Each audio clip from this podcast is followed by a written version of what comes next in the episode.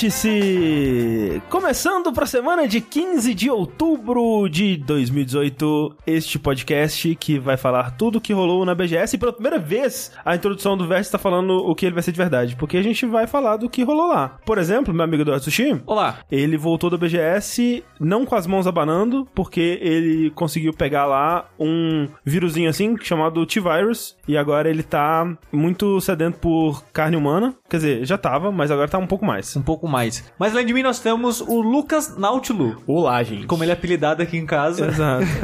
pra quem não sabe, acho que nem o Lucas sabe. Desde a primeira vez que ele veio, tipo, a gente falava, ah lá, o Lucas vai vir, ah, meu. Lucas? Quem? Quem que é Lucas? Não, Lucas do Nautilus. Aí ficou tipo, Lucas. Lucas, não é do Nautilus. É Lucas Nautilo. No Lucas Ah, Nautilo. É. Sobrenome. Nautilo. É, que nem agora, tipo, ah, o Vértice, o, o Lucas vai vir gravar a gente, é meu. Lucas, que Lucas? Ah, o Lucas do Nautilus. Ah, tá, o Lucas Nautilo. Exatamente. esse é o Acho Lucas. Justo, acho justo. Exato. Que também foi na BGS e pegou muita fila. Fila. Fila eu acho que é o maior mal desse evento, né? Eu Sempre acho que tem. assim, é... devia ter alguma coisa ali em relações proibindo, porque é muitas horas sofrendo, e- suando. E é muito engraçado que eu tenho aquela brincadeira, né, que brasileiro adora fila, mas eu e o Rafa, a gente teve um momento muito engraçado que a gente criava filas só por estar parado. A gente tava parado e começava a juntar gente atrás da gente porque achava que era uma fila de alguma coisa. É alguma coisa. Não precisa você falar nada, mas a pessoa se incluída ali na fila, né? Não, E especialmente só perto do stand. Só tá perto do stand. Ah, ele deve estar fila pra jogar alguma Sim, coisa. é porque, É. tipo, teve uma hora que foi o Rafa e o André jogar Kingdom Hearts 3. Eu Absurdo. não quis jogar. Aí eu fiquei com o ouvinte que tava andando com a gente na hora. E a gente ficou ali nas redondezas da parte da Sony, né? Que é onde tava a maior parte dos jogos.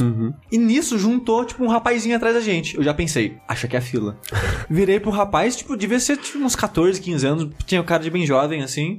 Falei, ah, você tá procurando. Tá querendo entrar na fila e tal, não sei o que lá o quê. E ele falou alguma coisa que, tipo, não falou nada com nada. Não entendi nada que o menino falou. Até esqueci já o que ele falou. Falei, ok, então fica aí então. E ele ficou atrás da gente, sei lá, uns 5 minutos assim. Aí me cutucou, eu virei, oi. Você jogou o Homem-Aranha aqui? Não joguei não. Ele, tá bom, foi embora. aí, assim que o menino foi embora, juntou mais gente atrás da gente. E o Rafa já tinha chegado. Eu falei, Rafa, eu acho que as pessoas aqui acham que é fila. Certeza. Aí ele, ah, vamos chegar pro lado. Aí a gente chegou pro lado, pessoal foi atrás da gente, tipo, chegou pro Meu lado também. Deus do céu, cara. Aí a gente deu um passão assim pro lado, tipo, andou bastante. Aí eles foram lá, tipo, entraram na fila de verdade. Nisso que a gente deu um passão, vem mais gente atrás da Meu Deus, não é gente. possível. tipo, não importa, se você parou na BGS, vai formar uma fila atrás de você. É uma sitcom, tá ligado? Tem, uma- tem um cara com uma câmera assim. É, uns né? caras fazendo flash mob. Sim. Mas é. Quando o Drew veio, né, na BGS ano passado, ele falou justamente isso: que tipo, ah, é igual um E3, só que as pessoas estão muito felizes de estar em filas. Ao contrário do E3, tipo, tá todo mundo muito alegre, assim, tá na fila, feliz. E também a gente está aqui com o André. Sou eu. O André do Jogabilidade. É, que... quem diria? André É. Jogabilidade. André Jogabilidade, é como me chamam lá em casa também. A Exato. minha mãe tava vendo um vídeo, brincadeira. Mas, e que pegou, pelo que eu entendi, gripe aviária? Uma gripe aviária, uma das várias. Uma das várias variações da gripe aviária. É, essa é. a vertente do, da frita. A gripe aviária frita. Ou queriam a gripe aviária frita nesse momento aqui. Nossa senhora, até eu queria. Mas é foda, cara. Eu não sei, assim, o que que tá acontecendo. Eu não sei se eu amanhã eu estarei melhor ou pior. Porque a gente tá naquela fase, assim, que é o ponto de inflexão da gripe. Onde daqui pode piorar ou melhorar. Quem sabe? A gente não Torcendo sabe. pra melhorar, né? Torcer pra melhorar. Porque Porque se não melhorar, piora. se não melhorar, piora. Alguns diriam. Surgi essa é uma mensagem do futuro para dizer que, né, eu tava me perguntando se eu ia melhorar ou piorar. Eu piorei. É verdade, como as pessoas devem estar notando na sua voz agora. Exatamente. E com isso, a gente tomou a difícil decisão de adiar mais uma semana o Jogabilidade Day. Exato. Ele rolaria dia 20 e 21 de outubro, também conhecido como sábado e domingo próximo agora, né? É. Se- seria amanhã Exato. do lançamento desse podcast. E agora vai ser na próxima semana, só que sexta e sábado. Então vai ser dia 26 e 27, porque dia 28 é o segundo turno. Então a gente vai começar dia 26, na sexta-feira, às 19 horas. Sim, de noite, pro pessoal já ter chegado do, trabalho Isso. e conseguir ver de cal- com calma e tal. Em parte foi por conta dessa gripe que me abateu aqui e, e fez os nossos planos não se tornarem possíveis. Em parte foi que a gente não considerou o quanto de tempo que a BGS ia tomar do nosso tempo disponível, né? Sim. Em parte foi outros atrasos, né, que estão fora do nosso controle, né? Tem uma coisa que a gente tá esperando ser finalizada que vai ser importante a gente ter pro Jogabilidade e até agora nada e não há sinais de que vai ser finalizado até esse final de semana. A gente sente muito caso você tenha já separado um tempo, né, pra assistir esse fim de semana e tudo mais, mas no fundo a gente acha que vai ser melhor assim, né? Eu digo isso com muito pesar no coração que a gente vai ter que adiar, porque eu queria muito fazer nesse final de semana, porque era uma promessa que a gente tinha feito e pra mim promessas são coisas graves assim, e eu me sinto mal de ter que quebrar elas, mas tem que ser feito porque a gente não ia conseguir entregar tudo que a gente queria, a gente não ia entregar com a qualidade que a gente queria, a gente não ia conseguir nem fazer um trailerzinho que a gente costuma fazer. Sim. No momento tá todo mundo de jogabilidade praticamente virado de editar tudo pra conseguir entregar tempo. E talvez a gente até conseguisse entregar a maior parte das coisas que a gente se propôs a, a entregar. Só que a gente estaria tão cansado e tão exausto pro jogabilidade que eu acho que seria uma experiência pior pra todo mundo, né? É. E eu- não, eu já tava imaginando na minha cabeça assim: vai dar a largada, a gente vai falar as coisas que tem que falar, vai fazer aquela primeira atração que a gente quer fazer e o André vai apagar até amanhã. É. Eu já tava com isso na minha cabeça, assim, sabe? Pois é, pois é. Então, a gente não quer que isso aconteça, a gente quer tentar ficar acordado todo mundo, né? Sem precisar reze- é, revezar o, o máximo Exato. de tempo possível. É. E assim, gente, de novo, é na semana seguinte da semana que tá sendo esse programa, dia 26, 27 de outubro. Não vai cair na eleição do segundo turno, porque é no domingo, então podem ficar com calma. E é isso.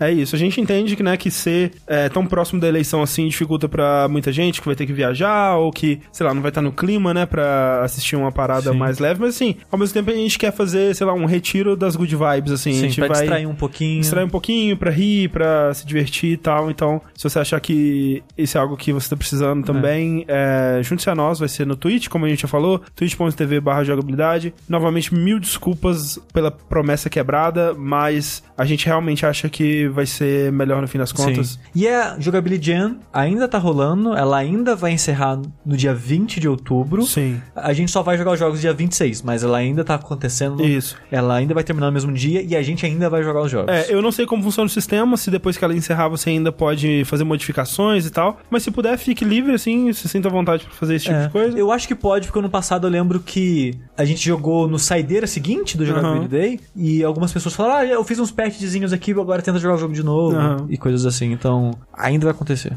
É isso aí. E agora fica com o André mais saudável nesse Belo Vértice. Mas só um pouquinho. Antes da gente começar, caso você não conheça o nosso convidado de hoje, Lucas, fala um pouco de onde as pessoas podem te encontrar nessa internet afora por aí. Sou um dos membros do Nautilus, que é um canal de games também no YouTube. A gente faz análises, vídeo ensaio. Então vocês podem encontrar a gente no youtube.com/barra nautiluslink, onde vão ter vários tipos de conteúdo diferentes. Ah, a gente tem um Twitter também, que é twitter.com/barra nautiluslink. E agora a gente tá no Twitch, Twitch É também fazendo lives. Eu zerei Bloodborne recentemente, o Bruno tá jogando Hollow Knight. twitch.tv/barra nautiluslink. Todos os links é barra nautiluslink. Então se quiserem dar uma olhadinha. Maravilha. Eu recomendo e vocês também têm campanha, né? Ah, é verdade. Nossa, como é que eu esqueci da parte que faz a gente ter- Conseguir sobreviver É, com então, isso. também tem isso. A gente tem um- uma campanha no Apoia-se, que é apoia.se barra Nautilus. Quem quiser contribuir lá, assim, a- ao mesmo co- como os meninos aqui que também trabalham com isso, sempre é incrível todo mundo que ajuda, por menor Sim. que seja a quantia. É um... Permitir Exato. a gente continuar sobrevivendo com o nosso sonho, com a nossa arte, com a nossa miçanga. Nossa, Exato. é, vender nossa arte aqui, né? Vendendo nossa miçanga na praia.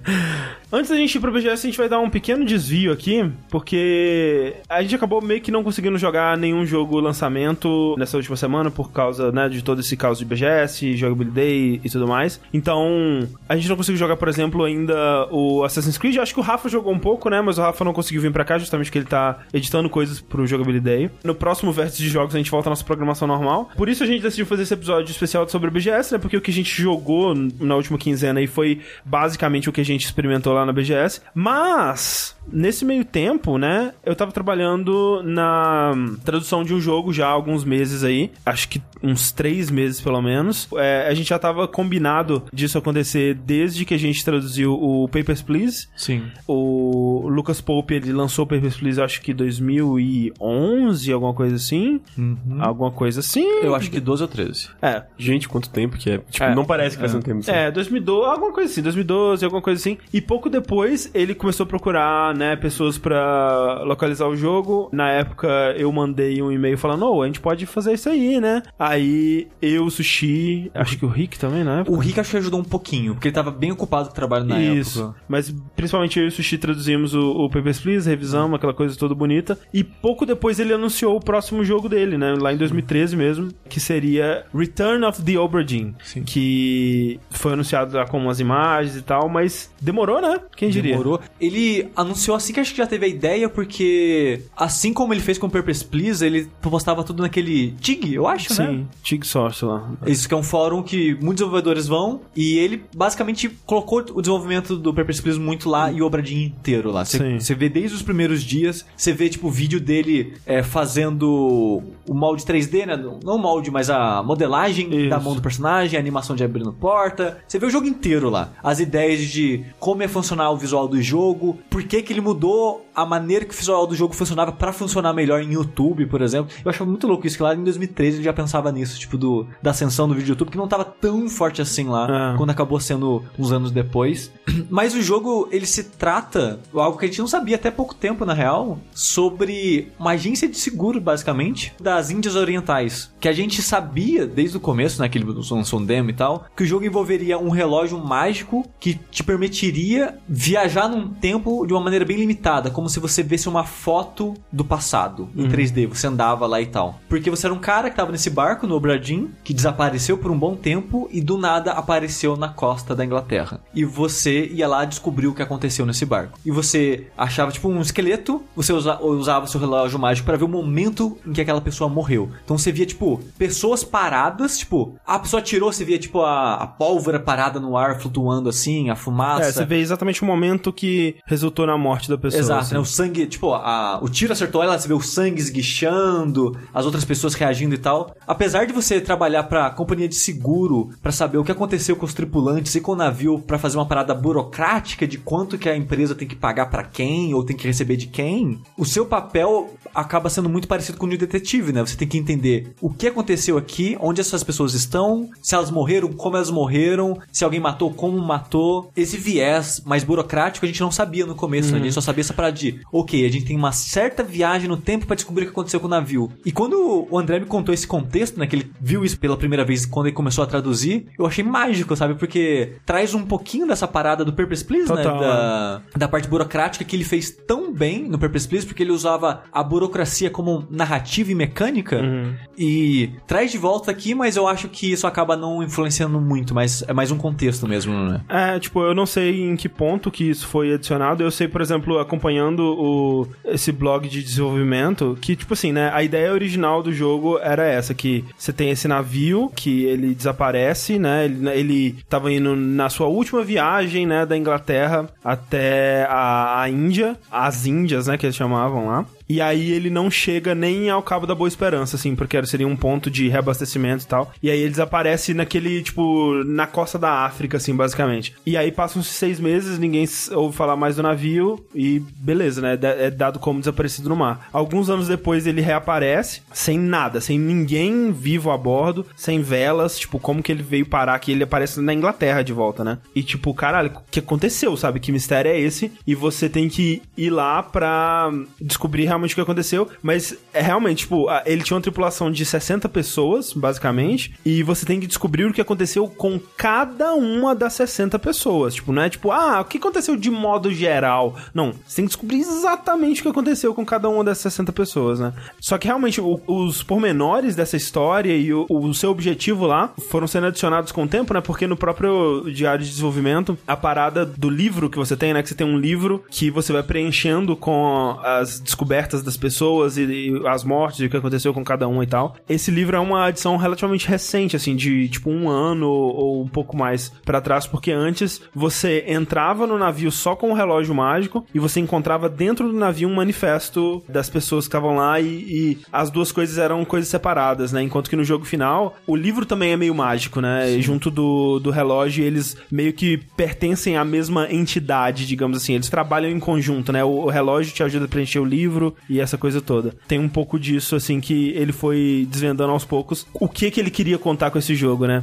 E até essa parte da burocracia, né, eu achei engraçado porque uma das últimas coisas que a gente recebeu para traduzir foi a descrição da página no Steam e no GOG, no, no Humble e tal, né? Que, tipo, você geralmente tem uma tagline que descreve o jogo, né? Uma descrição, um pitch de elevador, digamos assim, do jogo. Eu tô com muito medo do Obradinho ele ser completamente ignorado por todo mundo, sabe? Porque a gente tá num momento em que jogos indies eles têm muita dificuldade de se destacar, né? E Uhum. mesmo jogos muito bons, com muito potencial, com muita coisa pra dizer e mecânicas interessantes, jogos realmente fantásticos, eles têm uma, uma grande dificuldade que era bem menor há, né, oito anos atrás, sei lá. É, desde que o Steam abriu as portões, né? Quando eu vi a tagline do Obradinho, eu fiquei com mais medo ainda, porque eu respeito muito a integridade artística do Lucas Pope, mas é uma tagline que não é exatamente atrativa, que é Obradinho, uma aventura de indenização em cores mínimas.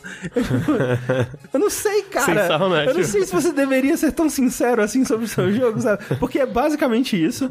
Tipo, é uma, uma aventura sobre um processo burocrático que você tá fazendo lá, só que é muito mais que isso, sabe? E é difícil realmente você vender o jogo, a graça do jogo em cima disso. O Papers, Please, na época, ele, obviamente, o Papers, Please foi lançado numa época que era bem mais Exato, tranquilo de sacar, mas também tinha essa, essa vibe de ser, a descrição ser super, sabe, bem seca é. e pra, tipo, ah, joga pra descobrir mais. Então, Agora, realmente, o problema é isso tra- chamar a atenção das pessoas.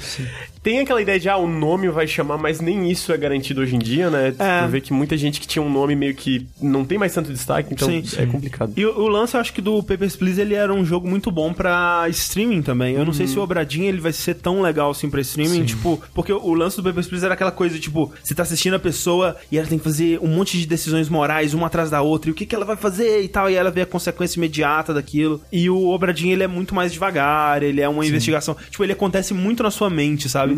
Isso foi uma, uma surpresa que eu tive, porque quando a gente traduziu o Tacoma, o Tacoma foi meio que arruinado pra gente, porque a gente viu a história dele inteira antes, sabe? É, E a história dele é muito fácil de estar escrita em algum lugar, seja em legenda ou em documentos, né? Então, É. quando tava eu e o André traduzindo, a gente viu o jogo inteiro fora de ordem, Isso. mas viu o jogo inteiro. Entendi. É. O Obradin, como o André tava começando a falar, ele acontece muito na sua cabeça porque ele tem alguns diálogos, poucos, mas tem. Aham. Tem alguns documentos que também não são muitos, e todo o resto é você ligando os pontos dessas poucas informações que o jogo Sim. te deu. Então, mesmo o André traduzindo, ele ainda conseguiu jogar o jogo sem entender o mistério do É. jogo. É, Tipo- ele, ele é bem investigativo, né? Pela demo que eu joguei que tinha disponível, deu pra perceber isso já, que é bem total. investigação, assim. Tipo, quando eu traduzi, eu recebi a história na ordem cronológica, né? Que é diferente do que acontece dentro do jogo mesmo. Então eu sabia do ponto A até o ponto Z, digamos assim, tudo que acontecia em cada um dos pontos da narrativa do jogo. Mas a graça, assim, tem um pouco de graça de você entender o que que tá acontecendo narrativamente, por que que essas pessoas desapareceram, o que aconteceu com ela. Isso tudo eu sabia. Mas a graça do jogo é você realmente ir atrás de como cada uma morreu, quem que é cada um aqui nesse navio, qual que é o papel dessas pessoas, né? É justamente isso. Você encontra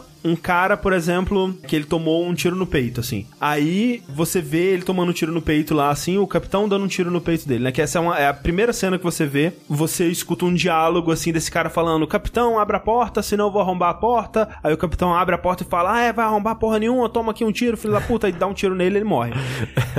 E essa é a cena, essa é a cena, tipo, o capitão dando um tiro, o cara tomando um tiro assim e tal. Ok, esse cara morreu. Quem que matou ele? Ah, eu sei que foi o capitão porque ele chamou o cara de capitão. Então eu sei que o cara que matou é o capitão. Uma informação. Já, já posso ir lá no livro e registrar isso aqui pra deixar é, essa informação que eu adquiri salvo. Mas quem que é o cara que tomou o tiro? Aí você vai indo em outra memória, né, do capitão, ele falando com a esposa dele, que também já tinha morrido nesse momento, né, porque todo mundo a bordo do navio vai morrer. Ele tá falando assim com a esposa dele, Abigail, né, que é o nome da esposa dele. Eu matei ele, o meu amigo, o seu irmão e tal. É tipo, ó, é o irmão dela que ele matou, né, com um tiro e tal. Aí você vai procurar na lista do manifesto, quem que tem um sobrenome igual ao dessa Abigail? Aí você, porra, ah, tá aqui. E isso são os simples, né? Esses são Sim. os mistérios simples, porque tem uns, cara, que você tem que fazer umas extrapolações muito absurdas pra você identificar. E é muito legal isso, cara. Me lembrou um pouco Her Story. Não é, to- ele é total Her Story. E até quando você tava comentando a parada de streaming, eu ia completar com isso que, tipo, Her Story deu certo em streaming? Não sei se vocês sabem. Então, eu, eu tenho um problema bem grave, que eu não joguei Her Story ainda. Poxa, tem que assim, jogar. tenho, É um- eu tenho que jogar, é eu muito quero bom, muito é jogar. muito. Eu talvez. É que os jogos são semelhantes no fio. Assim, a- o que você tá fazendo de fato, o Restore você faz com busca e o Obradinho você anda até lá. É. Mas no final das contas é mais ou menos a mesma coisa que você tá fazendo. É. Você tá pegando pedaços de informações juntando na sua cabeça pra criar o contexto maior. Isso. E você pega tudo fora de ordem e tal. E você vai ter que revisitar muitas vezes as informações antigas com contextos diferentes pra entender aquilo melhor e tal. Então, eu acho que se Restore, eu não sei dizer se Restore deu certo com YouTube e Twitch e tal. Mas se Restore deu certo, eu acho que o Bradinho consegue dar mais certo ainda. Mas isso quando ele tá falando do livro, eu achei muito legal porque o livro funciona da seguinte maneira. Ele na primeira página, ele tem um manifesto que são toda a tripulação com o número dela, Isso. o nome da pessoa, o cargo dela, a nacionalidade dela e um espaço pra você preencher com o destino dela. Se ela tá viva, se ela tá morta, o que aconteceu. É, e o destino ele é em três partes, assim, é tipo, pessoa X foi morta da seguinte forma, tipo, foi morta com um tiro. tiro, com uma espadada, com uma facada, estrangulada, sei lá, tem um milhão de, lis- de, de formas que as pessoas te- pode ter morrido por pessoa X. Ou, de vez em quando, né, não precisa de uma pessoa X pra matar, tipo, é, ela caiu da escada, por exemplo, né, e aí ela simplesmente morreu porque caiu da escada. Então, Sim. tem lá também morte natural, tem afogamento, tem eletrocutada, É, tem queimar, tem muita Tem possibilidade. muita possibilidade, é. É. E, e Nem todas eu- são usadas, o que é Isso, legal. é o que eu gosto, porque, É. tipo, você pensa, ah, vou usar tudo. Não. Tá aqui só porque, cara, ele trabalha com isso, então ele tem que estar preparado pra todas as situações, mesmo É. que você não use nesse jogo. E uma pergunta, assim, é porque eu joguei só a demo, né? Ah, que eu fiz um janela indie dele, então por isso Sim. eu, eu acabei jogando a demo. Tem consequências pra erros? Tipo, só aparece no final do jogo pra talvez, tipo, incentivar tu a investigar Não, de novo? não tem. Tipo, você Ah. errar o nome da pessoa não tem uma consequência. Porque o jogo ele vai ter finais diferentes de acordo com a sua performance. Mas é basicamente isso. É fina- são finais Ah, diferentes. mas assim. interessante que pelo menos assim, se tiver alguma coisa que indica o erro pra tu, ah, eu errei nisso, então deixa eu jogar de novo E, pra tentar e ele, fa- ele faz isso de uma forma interessante porque, assim, algumas formas de lidar com isso. Ele teria uma forma que seria a mais hardcore de todas, que é como ele pensou inicialmente, que é tipo, ok, você visita o navio, você preenche a parada do jeito que você acha que tá mais certo. Quando você sair do navio, a gente valida a 60 e vê quão bom você foi. Que eu acho que não seria muito legal. É. Seria muito hardcore isso. A outra forma, que eu acho que não funcionaria também, seria se, tipo, a cada uma que você preenche, ele te fala, ó, tá certo ou tá errado. Porque Uhum. se você soubesse imediatamente se tá certo ou tá errado, você poderia ir tentando na sorte, né? Tipo, ah, não foi assim? Então foi assim, foi assim, até acertar, né? E você meio que poderia chutar o seu caminho até a vitória. E o que ele faz é validar de 3 em 3. Então, tipo, a cada três corretos que você preenche, ele fala, ó, você preencheu três corretos aqui, então... Pô, é, legal, Aí cara. põe no livro. Te impede de ficar chutando demais, porque pra você chutar três ao mesmo tempo, né, sem saber exatamente, mesmo que você tenha que chutar, te faz chutar um, com um pouco mais de informação, É. sabe? No final das contas, a minha, o meu sentimento enquanto eu jogava é que era uma história de mistério e investigação. Uhum. Por mais que o contexto não seja a investigação de um policial, mas, né, é uma investigação. Mas só- isso, isso que eu acho tão interessante quando eu joguei, que eu também senti isso que era mistério e investigação, mas era num tema completamente... Sim. Quê? Tá ligado? Que tu é um cara, meio que um corretor e tal. É, tipo, no demo, na demo que você jogou foi aquela da GDC, né? Eu acho isso, foi. Foi a última que ele lançou que eu acho que foi da GDC. Tem uma cena nessa demo que é de uma tempestade do lado de fora Sei, do navio. sei. Com uns braços, né? Aham, coisas acontecendo sim. ali. Velho, a gente tem que falar do visual desse jogo, né? Sim. Cara, esse jogo é lindo, cara. É, esse jogo é muito. maravilhoso, velho. Tem uma cena, assim, de, de tempestade, né? Tipo, a última cena que você visita no, nessa demo da GDC. E tem outras cenas, assim, que acontecem no meio da tempestade, com o navio meio que curvado. É. Aí você E vê as chuvas A tal. chuva, né? E, tipo, a onda, né? Tipo, uma onda batendo na lateral do navio, tipo, a água entrando no navio. É, e tudo congelado. Tudo parado no tempo, né? Então, você vê as gotinhas de chuva e, e a- e as partículas de, de fumaça e de neblina e, sabe, da, da chuva, da água. Aquela, aquele caos todo acontecendo e as pessoas paradas no tempo, assim, morrendo e tal. Cara, é, é um jogo incrível, assim. E tem uma coisa que a gente não falou ainda e que é importante falar, porque imagino que a maioria das pessoas não viram a cara do jogo. O Lu- Lucas Pope, quando ele começou a fazer esse jogo, por algum motivo, eu não sei exato motivo, ele queria fazer no esquema de 1 bits, que era tipo Apple II, que ele. É a infância dele, ele queria uma parada acho que mais nostálgica, É, né? é o. Acho que é antes do Apple II ainda. Acho que é uma coisa mais Macintosh antigo, eu não sei exatamente. É, mas é uma parada que a inspiração dele era essa parada que ele chamava de um bit na época, porque só tinha uma cor. E na época, o monitor era de fósforo, né? Então ficava o fundo, que seria o preto, fica esverdeado e a parte preenchida do bit fica branca. E todas as imagens promocionais, os demos antigos e tal, era sempre nessa estética, tipo esverdeado com branco. E eu achei que o jogo ia, ia ser só assim. Mas na das opções tem uma parada que eu achei muito foda, porque como ele inspirou o visual do jogo na emoção dele da época, da nostalgia Uhum. e tal, ele colocou uma opção de você escolher qual monitor você meio que usava na época pra você colocar a sua nostalgia no jogo. Uhum. Sim. Eu achei muito foda isso, porque tem tipo só uns oito monitores diferentes, eu Uhum. acho. Aí tem um que é tipo, que é preto no branco mesmo, tem um que é meio, meio roxo, tem tipo... Azulado, várias- esverdeado, Exato, é. tem várias variações assim. Na demo da GDC eu lembro que tinha dois filtros diferentes. Dois Ah. ou três filtros ainda já tinha, assim. Não, acho que aumentou, mas assim, cara, e assim, pelo que eu joguei também, só, só complementando que eu acompanhei também no TIG Source. Na real, eu estudei, eu fui muito no fórum do TIG Source, porque quando eu fui fazer o janela eu queria dar uma estudada, né? E assim, o jogo já é muito bonito, e quando tu vê a forma que ele fez tudo aquilo Isso. dar certo de uma, de uma forma moderna e que fique visível, É. que tu consiga ver, ah, aquilo lá pode ser interessante pra uma investigação, ah, isso aqui pode ser interessante pra investigação. Cara, é fantástico, porque ele consegue deixar esses pontos de interesses visuais com um visual que teoricamente podia ser uma coisa que se mesclava e confundia, Sim, sabe? exato. É, pô, é muito massa. Explicando melhor, o jogo não é 2D, o jogo é em 3D em primeira pessoa, e ele não coloca esse efeito, tipo, em textura no personagem. É um efeito de pós-processamento colocado no jogo. Então, como o Lucas estava dizendo, tem cenas que você tá congelado no tempo, você não tem acesso ao barco inteiro. Às vezes é só uma salinha, às vezes é só uma parte pequena. Então, ele controla os pontos de interesse nessa, nessa cena com pós-processamento também. Então, tipo, partes que não interessam ou que ele não quer que você veja porque seria dica demais, tipo, ficar preto. Você não vê. Você vê, às vezes, o contorno assim pra você ter uma noção, mas você não sabe os detalhes daquilo. E conforme as coisas vão ficando mais importantes, você tem mais detalhes e tal, nessa estética de um beat, né? De ficar tudo pixelado. Meio que um pontilismo, digamos assim. É.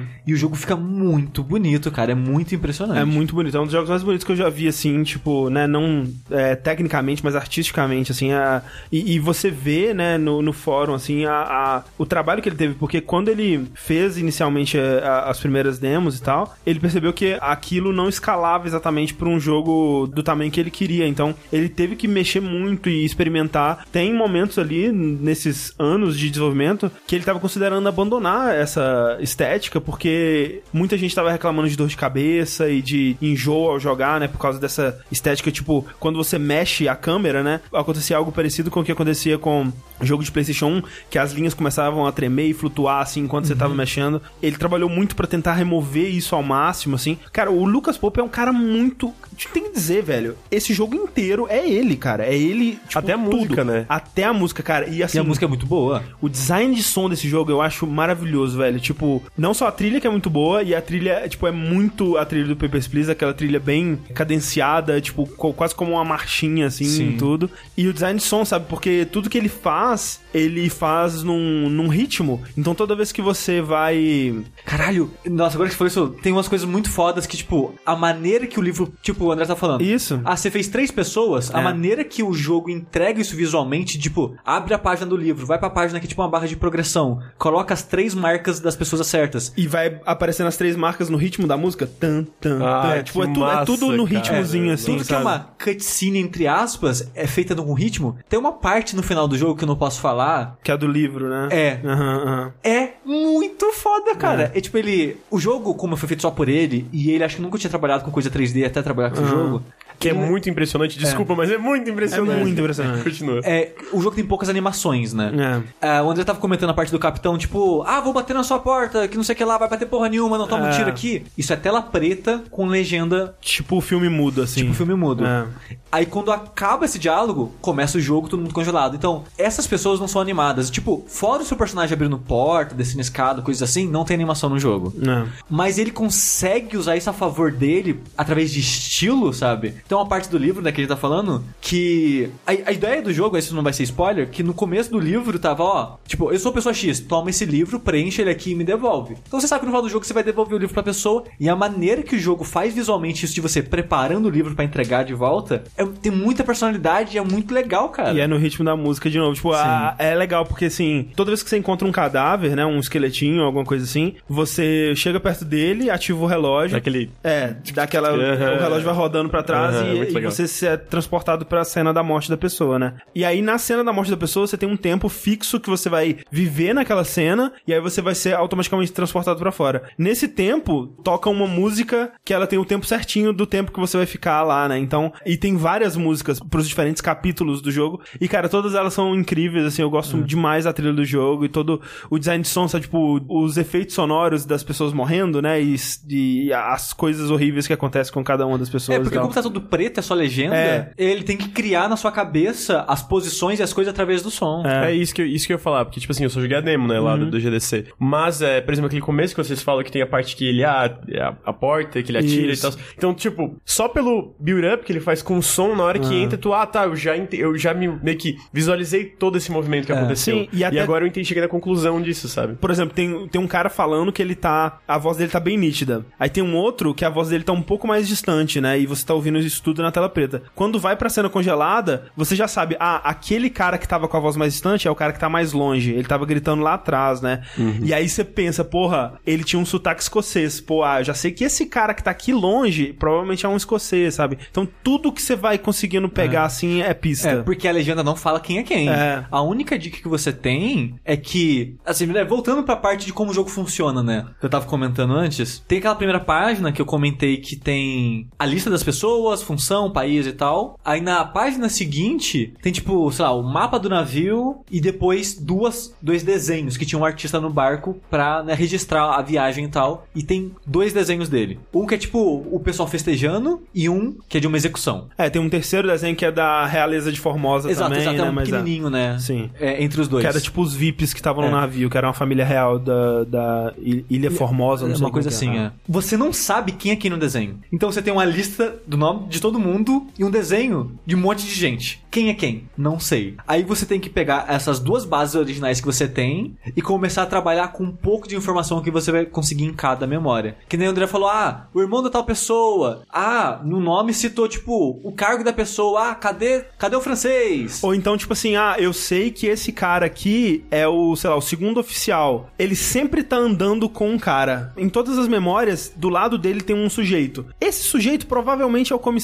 do segundo oficial, por exemplo, sabe? Então, é, você vai fazendo essas extrapolações. Ah, tipo, tem umas coisas que são bem óbvias. Tipo, ah, o cara tava trabalhando na oficina. Ah, provavelmente ele é o carpinteiro. Tipo, ok, mas quem é o carpinteiro? Quem é o auxiliar do, do carpinteiro e tal, esse tipo de coisa. Então, isso você vai tentando preencher aos poucos. Só que assim, chega um ponto assim que é bem difícil porque tem uma galera que é tipo os os proeiros assim, que são a, a- a galera que fica no mexendo nas velas e tal, e os marujos, né, que são os caras meio que de nível mais baixo ali que estão fazendo todas as tarefas e tal. E pra essa galera, tipo, é um pessoal que muitas vezes eles não têm uma memória específica pra eles, muitas vezes eles não fazem nada de importante ou de que Impactem a história, impactem a história, ninguém se re- referencia a eles nas memórias e tal. Como que eu vou descobrir quem que, é- quem que é quem? E aí, tipo, cara, tem tipo uns cinco chineses, assim, que eles se vestem com muito parecido com as, as roupas orientais e eles têm nomes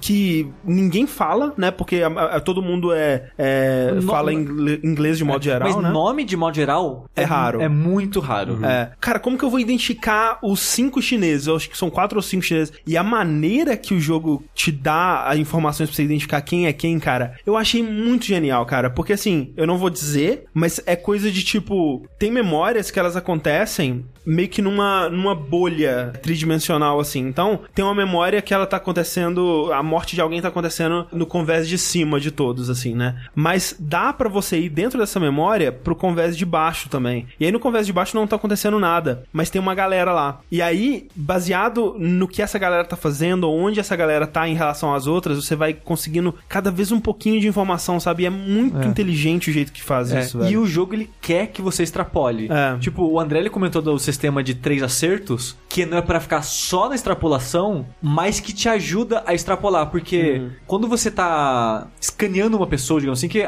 uma das poucas ações que seu, seu personagem tem é tipo focar em algo. Quando você foca em uma pessoa na memória e apertar o botão do livro, você já abre o livro tipo na página dela, com as É. informações dela e tal. E tem vários atalhos assim que é maravilhoso. Sim. E é é bem prático você navegar no livro e fazer as coisas que você tem que fazer. Igual no Papers, Please, ele conseguiu deixar essa burocracia bem prática Uhum. em mecânica de jogabilidade. Quando você tá fazendo isso, preenchendo o destino da pessoa, tem a fotinha dela. Na fotinha dela pode ter zero triângulos, um, dois ou três triângulos. O número de triângulos quer dizer que você tem que extrapolar. Você tem que extrapolar. E quanto mais triângulos, mais difícil é essa extrapolação. Você vai ter que tirar pedaço em fala de alguém, em posição, se ela tá perto de quem, aonde que é o quarto dela, se ela tem quarto, ela não tem quarto. Tipo, tem algum objeto na mão dela, em algum momento ela aparece com algum objeto. Você vê esse objeto no mundo em algum momento. É, tipo, é, exato. E tem até coisa tipo o, o, o número que a pessoa tem no, na, No livro lá e tal? livro lá, porque cada um tem um número que é único. Talvez esse número apareça em relação a ela em algum momento do navio, sabe? Tem muita coisa que você pode É. prestar atenção e extrapolar. É, muito Exato. legal, cara. E é muito legal. E no começo isso parece muita informação e você fica meio sobrecarregado que, tipo, o jogo acontece por fora de ordem. Você começa pelo último capítulo, aí em seguida você vai pro penúltimo,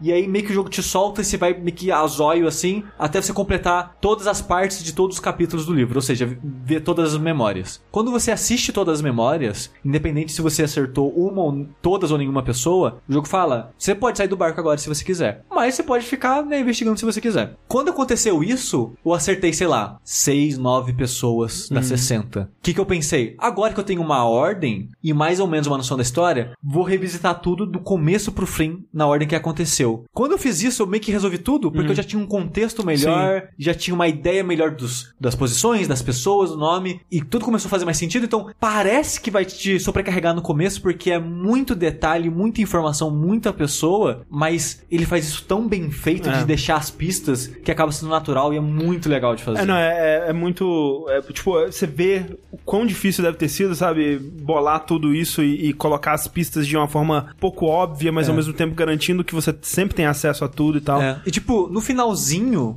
eu tive que extrapolar alguns, meio que sem base. Hum. Porque tem às vezes você fala, ah, eu sei que essas duas pessoas são irmãos, mas qual dos irmãos essa pessoa é? Eu não Sim, sei. é. Aí o que, que eu fazia? Eu esperava ter certeza de duas Isso, eu também tive que pessoas. fazer isso. E na terceira, pra completar os três, eu chutava. Aí quando dava o terceiro certo, o jogo fazia a tela dos acertos e tal. Eu Falei, ok. Então eu basicamente extrapolava um a cada três. Eu precisava ter certeza de dois pra extrapolar o terceiro. E eu gostei desse sistema, sabe? Sim. Eu posso chutar, mas eu tenho que ter certeza um pouco antes. E no final do jogo, nas últimas, sei lá, seis, sete pessoas, teve uma hora que o cara, eu não sei o que eu faço. Vamos chutar aqui, que eu tava, né, de novo, jogando com a Thalissa. A gente meio que chutou ali e acertou, porque a gente sabia o nome das pessoas, só não sabia exatamente o final da história delas. E depois, quando a gente foi reler alguns documentos, algumas coisas do jogo, a gente, cara, a gente é muito burro. Tava aqui o tempo Ah, todo, legal. sabe? Então, Aham. nenhum chute é, é sem base. É. O jogo ele te dá uma base para pro menor que seja o, o chute que você vai dar, ele te dá alguma informação pra você poder chutar, sabe? É. E é muito foda. Às vezes, às vezes a informação não tá na sua cara, mas tipo, tá em, um- num, num cantinho ali que você já tinha visto no comecinho do jogo, mas você esqueceu de voltar pra ver de Exato. novo e tal.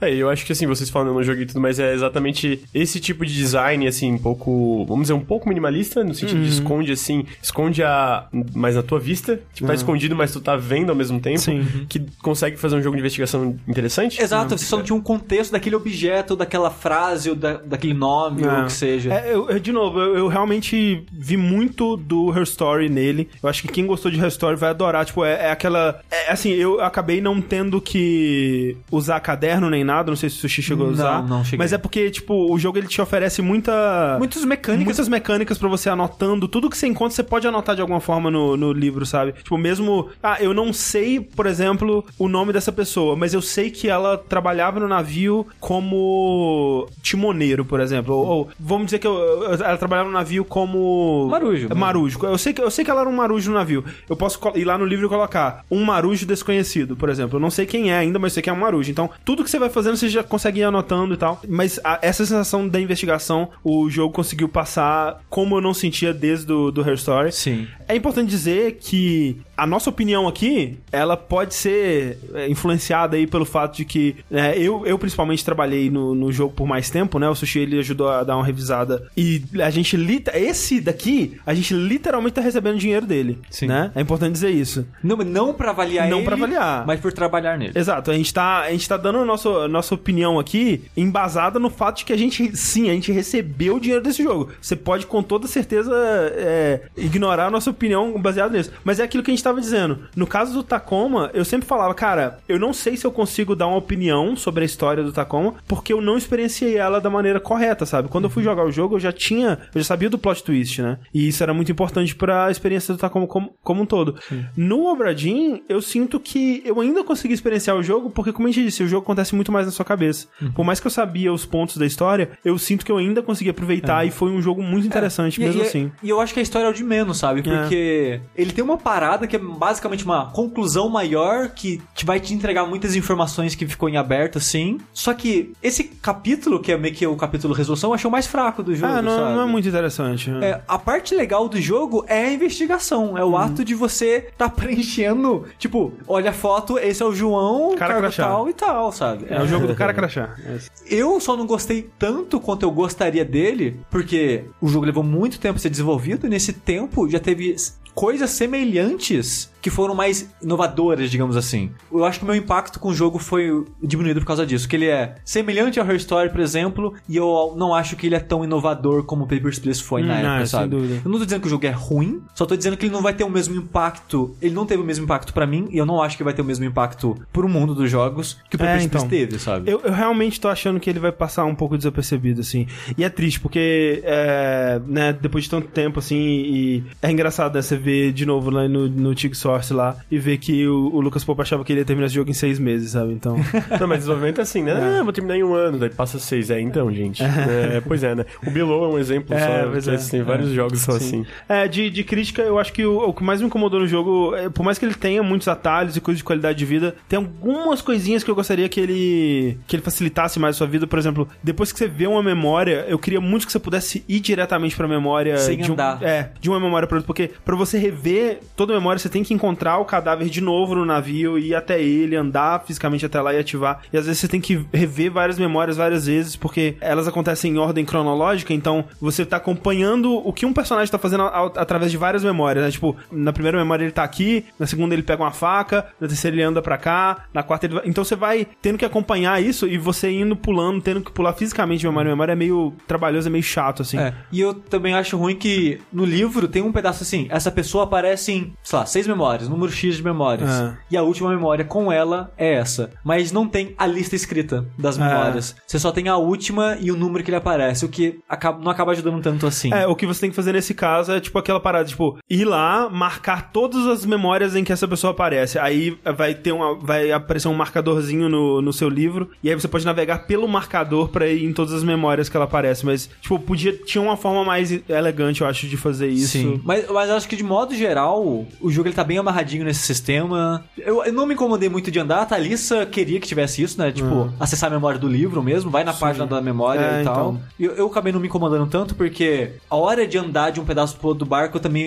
olhava o barco, via se achava alguma informação, alguma coisa, pensava sobre tal. Não tô dizendo que é, é melhor, mas que eu não me incomodei. A coisa que eu menos gostei no jogo, na real, é a primeira vez que você entra na memória que eu achei muito confuso. Eu demorei muito pra entender o que tava acontecendo. Ah, que ela demora, você fala? Não, porque você entra na memória, ah, tá lá congelado, tá tocando a música, eu, ok, tô olhando essa pessoa, dou zoom nela pra marcar no livro quem que é a pessoa, ver na foto dela e tal. Ah, tô andando aqui, olha só, tem uma faca. Eita, pera aí, a tela tá ficando preta, o que tá acontecendo? Aí a tela fica preta, abre o livro, aí o livro cria um, um meio que um capítulo, né, uma, uma página pra aquela memória, coloca as pessoas que estão presentes naquela memória e coisa assim. E eu, pera aí, eu nem encontrei essa pessoa, por que, que ele tá marcando essa pessoa? Não, pera aí, o que tá acontecendo? Tipo, que fui eu que engatilhei isso de alguma maneira, o que tá acontecendo? Eu demorei muito tempo pra entender o que tava acontecendo, Uhum. porque o jogo não explica isso. Não, é. E o que acontece é basicamente um timer, como o André falou antes. Tem essa música. Quando a música acaba, o jogo cria um capítulo da memória no livro e aí você começa a preencher É. as informações. E, eu achei muito ruim isso. É, então, o timer pra primeira memória eu acho ruim nos dois sentidos. Tanto porque às vezes você não tá entendendo o que tá acontecendo e você vai vai acabar e você não terminou de olhar. Ou às vezes tem uma memória que não acontece muita coisa. Você tá lá, tipo, tá acontecendo. Ah, um cara tirou no outro. É isso que a memória tá fazendo. Só que aí você tem que ficar, tipo, sei lá, 20 segundos olhando pra essa mesma cena. Você não pode sair dela. Você tem que esperar a música acabar. Eu, eu acho que. Eu entendo que ele queria fazer essa parada com a música e tal, mas tinha que ter um botão pra você, ok, é a hora de preencher o livro, em vez de ser automático. Porque só fica confuso, sabe? Eu não tava Ah. entendendo o que tava acontecendo. Sim. E às vezes, eu- que nem você falou, às vezes a, minha, a música é muito grande, eu já entendi, eu quero preencher, mas não posso preencher porque a música não acabou ainda. Exato, exato. É muito estranho. É, é o aspecto que eu menos gostei do jogo. Me incomodou também. É. Não estraga o jogo, mas só parece desnecessário, sabe?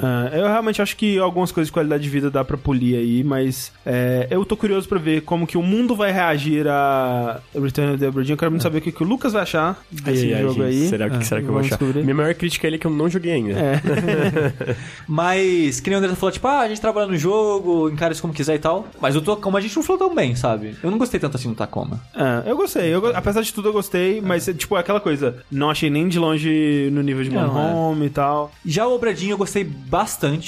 Eu não sei dizer se é um dos melhores do ano e tal, mas eu acho um ótimo jogo. Assim, eu, eu vou dizer, nesse momento de hype, que, assim, já passou um pouco do hype do Obradinho, na verdade, porque não joguei ele já tem algum tempo. Eu acho ele melhor que o PvS Please. Vou dizer aqui. Ah, eu não sei, velho. Eu não zerei o Papers, Please também. Absurdo.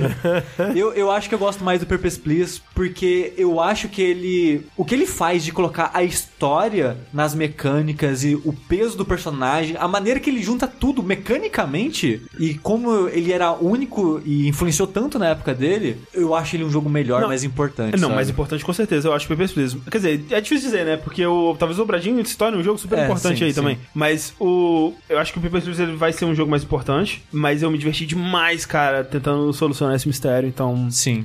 Mas, de novo, ele foi tão próximo do Her Story que pra mim é qua- quase como se fosse um Her Story 2, sabe? Tipo. Ah, e é o que eu quero. Cara, eu quero muito que o Sam Barlow lance o próximo Her Story, o próximo jogo dele aí, porque eu gosto demais desse tipo de jogo, cara. Sim. Eu quero que. Eu preciso que tenha mais desse tipo de jogo. É. Não, o jogo é maravilhoso, é, é, é ótimo. Só não sei dizer se é um dos melhores do ano e não sei se precisa ser, É, sabe? Também não é. Mas tu viu que vai ter o Hearthstone alguma coisa? Ah, ele, tá, beleza. trabalha- ele tá É. trabalhando em alguma coisa, É, né? que é, é, ele falou que só é- segue a mesma lógica. Isso. FMV é. e tal. Nossa, eu quero demais, demais, meu Deus do céu. Sim. E vai ser político ainda. Ah, vai. Com certeza, né? Dá pra... Ah, Não, ele comentou, acho que vai ser uma trama política, uma parada Ah, é, assim. literalmente, no caso. Ah, Se eu não me engano, sim. Ah, tá. Não, mas assim, o negócio é que o retorno da dobradinha, né? É esse daí.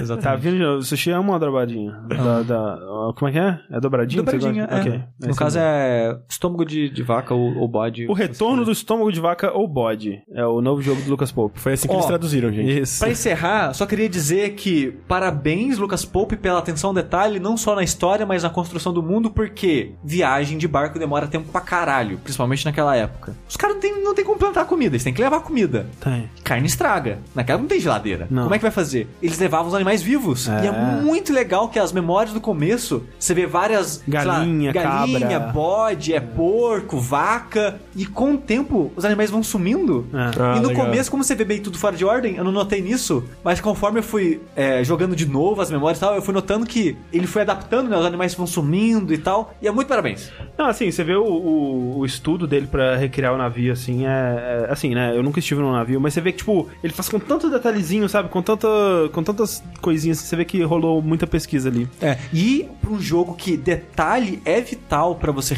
é, solucionar os mistérios, ele foi muito bem nisso, sabe? É. Então, parabéns de novo. Lucas Nautilo, Eu, é a sua primeira BGS. minha primeira BGS. Como foi essa, essa desvirginização aí? É, foi assustadora. é assim, né? É muita gente, é muita fila, é muito, muito trabalho. Tipo, e a gente foi de quarta. A gente foi todos os dias, né? Quarta, quinta, sexta, sábado, domingo. Nossa, é, já é muito jovem, né? É um canal jovem mesmo. E assim, todo final do dia eu tava tipo assim, meu Deus, o que que eu tô fazendo aqui? Eu quero só ir pra casa, minha casa dormir. E vocês têm mais pique que a gente, porque uma das coisas legais da BGS é contato, né? Você conhecer pessoas, tá gente do país todo aqui e tal. Uhum. E como vocês não são de São Paulo, né? Vocês não é sempre tem oportunidade Cara, de ter contato com os jornalistas e. PR daqui, né? Sim, eu. Ali no Nautilus eu meio que troco os e-mails, mando coisa pedindo jogo, isso, aquilo. E assim, eu conheci uma galera que eu, eu não, não tinha conhecido pessoalmente. Eu conheci o Rodrigo Batelli, da Devolver Digital, que eu sim, acho sim. Pô, acho ele sensacional. Conheci o Renato Almeida, conheci o Lucas da Sony. Não consegui conhecer o Constantino, que tá trabalhando no Xbox, mas assim, conheci. Pô, cara, conheci uma galera muito massa, o Juan da Warner. E assim, o pessoal tratou a gente, a gente super bem. Também teve uma coisa muito legal que aconteceu, que pra mim é uma novidade também, que, cara, a gente tava andando, né, vim galera, ô, cara, eu, Sim, eu sim. acompanho teu canal, tira uma foto, papai. Eu ficava, quê? é bizarro, sabe? É, eu sempre fico muito sem graça, então eu peço desculpa a todo mundo que vem cumprimentar em evento, essas coisas, ou quando acha na rua até. Se, eu pareço meio escroto e tal, porque eu tô meio quieto, é porque eu fico muito sem graça, Eu sabe? sem jeito também. Então, tipo, a pessoa vem, eu converso assim, mas eu não sei desenvolver nada. É, então, mas é curioso, né? Porque tem gente, por exemplo, como o Rafa. O Rafa também, ele tem uma timidez, né?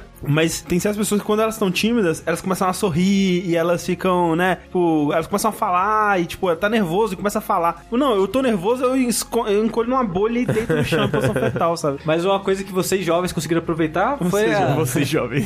as festas, né? Porque, tipo, a gente chegou aí, saiu uma vez com o pessoal uma Sim. noite, mas a gente foi embora muito cedo. E vocês, tipo. Não, então, a gente saiu Né? quinta-feira com o Totoro. A gente encontrou vocês Sim. e depois a gente foi num, num karaokê ali perto onde vocês Aham, estavam com o Totoro e o pessoal. E assim, por mim, eu tava meio que. Eu iria mais um pouquinho mais cedo, mas assim, tipo, até quatro e pouco. Eu cheguei em Socorro. casa cinco da manhã, assim, pensando, cara, eu vou me arrepender disso amanhã. Eu acordei, acordei com- morto, assim, né? Aham. Aí beleza. Aí sexta-feira. Sexta-feira foi a DGN. É, mas a gente não, Ah, não foi. foi. É, a gente. Cara, eu tô tentando lembrar. tô tentando lembrar o que eu fiz sexta. Mas assim, acho que foi tranquilo, assim. Foi sair pra comer, uma parada assim. Aí sábado a gente saiu de novo. Ah, vamos fazer um rolê. Daí a gente encontrou todo o pessoal. A gente foi todo o pessoal do Voxel. Aham. Num karaokê muito estranho. Não sei se vocês já foram no Coconut. Não. Não vão. É É, é aque- não, é aquele aberto com todo mundo, não, Não, é? então, ele é aberto, só que assim, ele tem salas. Só que é estranho. tipo, É porque eu acho que eu já ouvi falar dele já. É, tipo assim, o- tem uma parte aberta que, se não me engano, tu paga por música pra cantar, alguma Eita. coisa assim. Pelo- eu, eu não lembro. A Mikan falou alguma coisa assim pra mim, mas eu posso estar errado. E aí tem as salas fechadas. Só que a gente não conseguiu pegar nenhuma sala fechada só pra gente, daí tava dividido com outro pessoal. Cara, tava muito estranho. Assim, acompanhando o pessoal do Vox eu tava ótimo, então, tipo, meio que, ah, não me importei. Uhum. Mas o local era estranho. É. E aí depois, daí, as- tipo, a gente ficou até as duas ali, das duas a gente foi pra outro karaokê, que é karaokê Campai Box, algum, alguma Acho que coisa você assim já foi. né? com que tava o pessoal do Totoro. Aí a gente ficou lá até umas quatro e pouca. aí domingo, aí domingo, a gente tinha um horário marcado com o Juan da Warner às duas da tarde, que era pra testar o Devil, o Devil May Cry 5 e o Resident Evil 2. Eu acordei 11 e meia, assim, tomei um café, que- não, acordei umas 11, na verdade, porque eu tava meio, né, que- meio, é, meio cansado, assim, meio morto, um pouquinho de ressaca. Tomei um café, tomei um remedinho, aí dei um tempo, tomei um banho e fui tranquilo pra BGS, mandei mensagem no grupo, assim, não, gente, vamos lá pra demo? Ninguém respondeu, ninguém respondeu. aí eu liguei, aí, tipo, uma e poucas responderam, bom, mano, a gente acabou de acordar, eu já na BGS. Eu falei, não, daí o Nelson, não, mas tem demo agora às duas. Eu falei, não, gente, eu já tô aqui na BGS, fica tranquilo. Daí, tipo, meio, nossa, Lucas, meu herói, assim, né? Falei, gente. mas assim, eu entendo, cara, eu, eu, assim, domingo eu tava só o pó, assim. O certo seria a gente também se enturmar, porque é legal conhecer as pessoas. Troca fazer contatos. con- é, é. trocar contato e tal, e se divertir com o pessoal, aproveitar que é só uma vez por ano que rola isso. Mas eu não tenho mais pique, cara. A gente saiu aquela vez, eu cheguei mesmo. Sem sacanagem, eu cheguei, sei lá, 11 e pouco em casa, meia-noite, eu já tava destruído. Eu encostei na cama e eu dormi. Não, é assim, é, realmente pra mim foi tipo, ah, não. É, como é a minha primeira vez na BGS, como eu não conheço um monte de gente, beleza, eu vou dar esse esforço. Mas assim, eu, eu lembro que foi chegando de mim, no último dia, eu falei, nossa, ainda bem que acabou, cara. Mas assim, não. é porque, cara, sábado mesmo não dava nem pra andar no, no lugar. É, então, cara, eu tava. assim. O, o, o Gui, né, do Voxel, o Guilherme, ele tava tweetando, acho que ontem, tipo, pô, gente, e se a gente imprimisse mais dias da BGS? Eu, não, cara, não, brinca eu com esqueci isso, mas não, por favor, não. Cinco dias é muita coisa, cara. Ai, ai, Mas, jovem. mas assim, realmente eu gostei. É, eu falei com os guris, pô, cara, não sei se precisava todos os dias na, Aham. numa próxima vez. Aham, aham. Mas assim, pra primeira vez com certeza. O Ricardo já tinha vindo no passado, Sim. né? E aí, enfim, foi, pô, cara, e assim, conhecer os desenvolvedores, é, conversar. E pra mim, pô, foi meio que também até um combustível. Eu tava trabalhando, pô, lançando um monte de conteúdo, tava meio desgastado. E saí com a galera e vi um monte de gente e falou, pô, cara, eu admiro muito o É, conteúdo. então isso é cara, teve um foda, professor que veio, descobri que ele era professor, ele veio falar com, com a gente. Eu falei, ah, posso tirar uma foto com vocês e tal? Dele, ah, pode. Ah, cara, eu sou professor, dou aula em uns cursos. Eu não, eu não lembro especificamente qual curso ele falou, mas eu sou burro. Ah, ele falou, ah, eu dou aula em um curso, aí tem um vídeo que vocês fizeram, Terror Visto por Cima, que é o meu vídeo de ensaio sobre Darkwood. Pô, eu mostro ele pros meus alunos. Eu fiquei, quê? Eu, não, não, não mostre não. mas sabe, tipo, ao mesmo tempo que eu fiquei, pô, completamente chocado, foi um negócio, cara, que massa que... Não, é foda. Isso Isso é é uma foda. coisa É tipo, eu também fiquei meio assustado assim, porque acho que esse ano foi que eu tive mais contato com pessoas, né, Ah, de que ah. trabalham nas, na área e tal. Não desenvolvimento de jogos, mas também, sei lá, em jornalismo ou empresas, o que seja. Falando com a gente, né, tem uma hora que a gente tava na fila da Activision, né, pra poder jogar o Sekiro. Chegou dois caras da Blizzard do Brasil, tipo, cumprimentou a gente, pô, jogabilidade, eu escuto vocês que e tal. E aí depois falaram, ah, passa lá no stand da Blizzard, fala com uma pessoa X, que vocês vão ganhar um brinde. A gente não ganhou um brinde, que claro. Que a gente tava lá, a moça apareceu, tipo, reconheceu todo mundo, falou que ouve a gente também. Então, tipo. A Thaís, né? o... Não, era a Ah, Carol. que- ah, desculpa, é que no caso da... Ah, da Blizzard, tá falando. É da Blizzard. Ah, perdão, Da- da- perdão. Desculpa, não, não, não. Da Wizard. Ah, da Wizard. Da Wizard. Eu falei Blizzard? Falou- Falou- ah, acho que. Eu ouvi não, não. Blizzard, eu juro que eu ouvi Blizzard. Se eu falei Blizzard, desculpa, era, eu queria dizer Wizard. Ah, tá. É, Wizards o- of the Coast. É, Wizard of the Coast, Aham, é aham. Magic e tal. Quando a gente foi jogar o jogo da Behold, é, o pessoal reconheceu a gente Ah, é muito- também e tal. Então foi bem interessante isso, ver tanta gente reconhecendo a gente assim Sim. dessa área. É legal. Não, é sensacional. É porque assim, querendo ou não. Pô, e. Acho que todo mundo aqui que, tá- que sabe como é muito tempo de trabalho, às vezes, tipo, é muito tempo em casa. E, assim, vocês, é, vocês moram juntos, é, eu no meu caso, assim, não querendo. Nossa, que sofrimento, mas às vezes eu tô lá em casa trabalhando e fico, pô, saudades, ter um contato Sim, com sim, não, é, trabalhando do sim. lado, sabe? A gente trabalhou muito tempo, tipo, quer dizer, eu, eu morei muito tempo sozinho também, e é foda, assim, você fica meio. Será que existe um mundo lá fora? É, e tipo, então, a- sair assim, ver esse reconhecimento, a galera me falar, e até gente que trabalha na indústria, assim, tipo, jornal... Infelizmente eu não encontrei ninguém de- da, da IGN, que eu queria ter conhecido o pessoal, mas assim, encontrei o Prandas do DNM, encontrei Sim. o pessoal todo do, do Voxel, cara, pô, sensacional. O Igor, o editor-chefe deles, falou umas coisas muito massa pra gente. Assim, sinceramente é meio que combustível, sabe? Pô, eu tô pronto pra ir pra casa, assim, pô, trabalhar, editar e tal. Total, Sim. total. Antes, bas- antes disso, dormir bastante, assim, tirar um dia inteiro só pra dormir. Exato, Aí depois favor. voltar.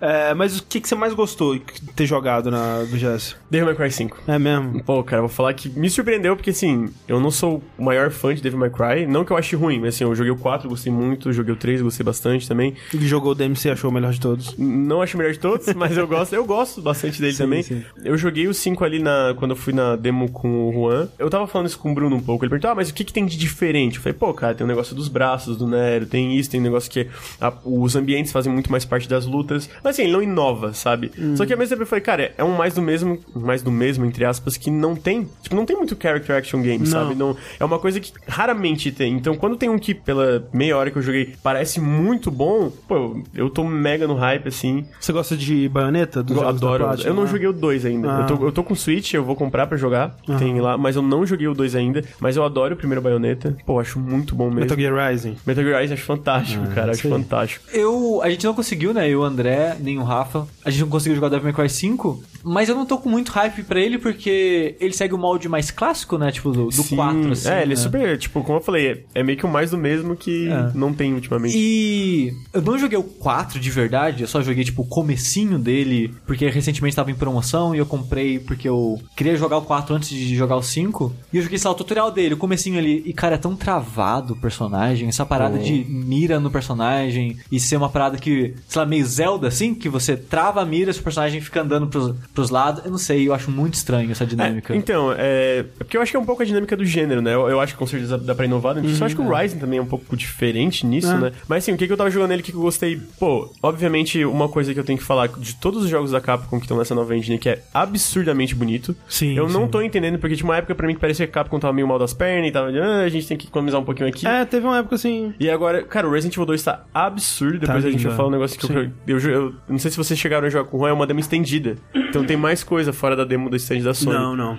E aí o Devil May Cry 5, pô, e rodando super bem, mano. E, cara, na moral, tem uma parte do boss que tu enfrenta o Goliath, que é aquele grandão que tava na demo da Gamescom, se eu não me engano, Sim. que tu tá dentro da igreja e ele começa meio que soltar um poder dentro da barriga dele e sugar tudo. E tu vê, tipo, cara, a igreja sendo destruída, tipo, tudo vindo, caindo, porra, tudo explodindo, rodando lisinho, mano. E assim, muito bonito. E esse negócio da, da movimentação, o, o Nero, como ele perdeu o braço, ele tá com esses braços mecânicos, assim, Sim, né? sim. E assim, é uma coisa diferente porque ba- basicamente existem vários braços. Existem, tipo, não é só um. Em cada braço tem um poder especial. Então tem um braço que tu solta, que tu usa o botão que é o B, pra usar, ele meio que solta o braço e ele vai dando soco na galera. Sabe aquele braço voador? E aí se tu segura, ele meio que dá um shoryuken muito foda. e quando ele faz isso, o braço quebra. E aí vai pro próximo, tipo, tem uma, uma rodinha, ele vai pro próximo da roda Ah. automático. Tu não escolhe qual braço tu usa. Que tipo, tu pega do chão e aí tu bem, tu tem, pelo menos na, na demo, não sei se no, no, no completo vai ter mais, mas existem, tipo, quatro, e aí cada um que tu vai quebrando, ele vai, tipo, indo pro de Tipo baixo. um deck de braços. Isso, exatamente, tipo um deck de braço, uma, uma boa comparação. Mas ele faz uma pilha do mesmo, por exemplo, se eu tenho esse braço do socão, eu tenho 10 dele. Ele coloca esses 10 usos no mesmo braço ou é não? Não, É um é um uso. e quebra depois. Ok, entendi. Então, tipo, tu usa algumas vezes ele quebra, tu usa o poder fodão, só, só tipo, segura o B. Ele usa uma vez e quebra, e aí também tem a chance de tu, tá, tu tá usando, por exemplo, tá segurando pra dar o poder e alguém bate e tira e quebra também. Então tu tem que cuidar, e assim, daí tu vai escolher, ele, ele tem vários espalhados pelo chão, né? Tipo, é, tem um contexto lá que a menina, que eu esqueci o nome, sou muito ruim do nome, ah, que ela vai deixando, assim, pelo, pelo campo, pelo lugar que tu tá. E aí tu vai meio que olhando, pensando, ah, talvez eu acho que na, na próxima vai ser mais massa isso. E, cara, os braços são muito legais. Tem um braço que é tipo, ele, tu aperta, ele meio que dá um dash com uma shockwave, assim, e se tu segura, ele dá um canhão, mano, que tu, tipo, e aí tu controla com o analógico direito, o braço vai mexendo de acordo com a direção que vai apontando, um canhão. E aí eu usei isso no boss sem saber, e eu comecei a acertar no boss, e a reação é muito legal, porque ele tava vindo pra mim correndo, eu usei o canhão ele começou a ir pra trás, sabe? Tipo, meio que com os braços assim, meio que. Meio ah, tal. anime, né? É, meio anime, assim. E, inclusive, meio anime teve uma hora que eu acertei esse Shoryuken, bem na hora que ele foi vir, pegou no queixo, ele deu um mortal assim, caiu. e eu fiquei, caramba! E aí tem um pacto dele no chão, quebra o chão tudo, isso tá perto, tu leva dano. Então tem esse negócio do ambiente fazer mais parte das lutas. Realmente, como tu- é, tipo, você tá falando, não é inovador, mas é uma parada que não tinha antes, eles pegaram quatro, pô, melhoraram em tudo e o negócio do braço realmente eu senti uma diferença da gameplay do Nero, ainda tem o negócio de puxar, mas dá pra ver que muda toda a dinâmica de batalha. E ainda vai ter o Dante e esse novo personagem Vi. chamado Vi, né? É. Então eu acho que, pô, cara, eu, eu- no sentido de eu acho melhor da, da feira é porque ele, o que mais me surpreendeu é que eu, menos, eu não esperava que eu ia gostar tanto dele, sabe?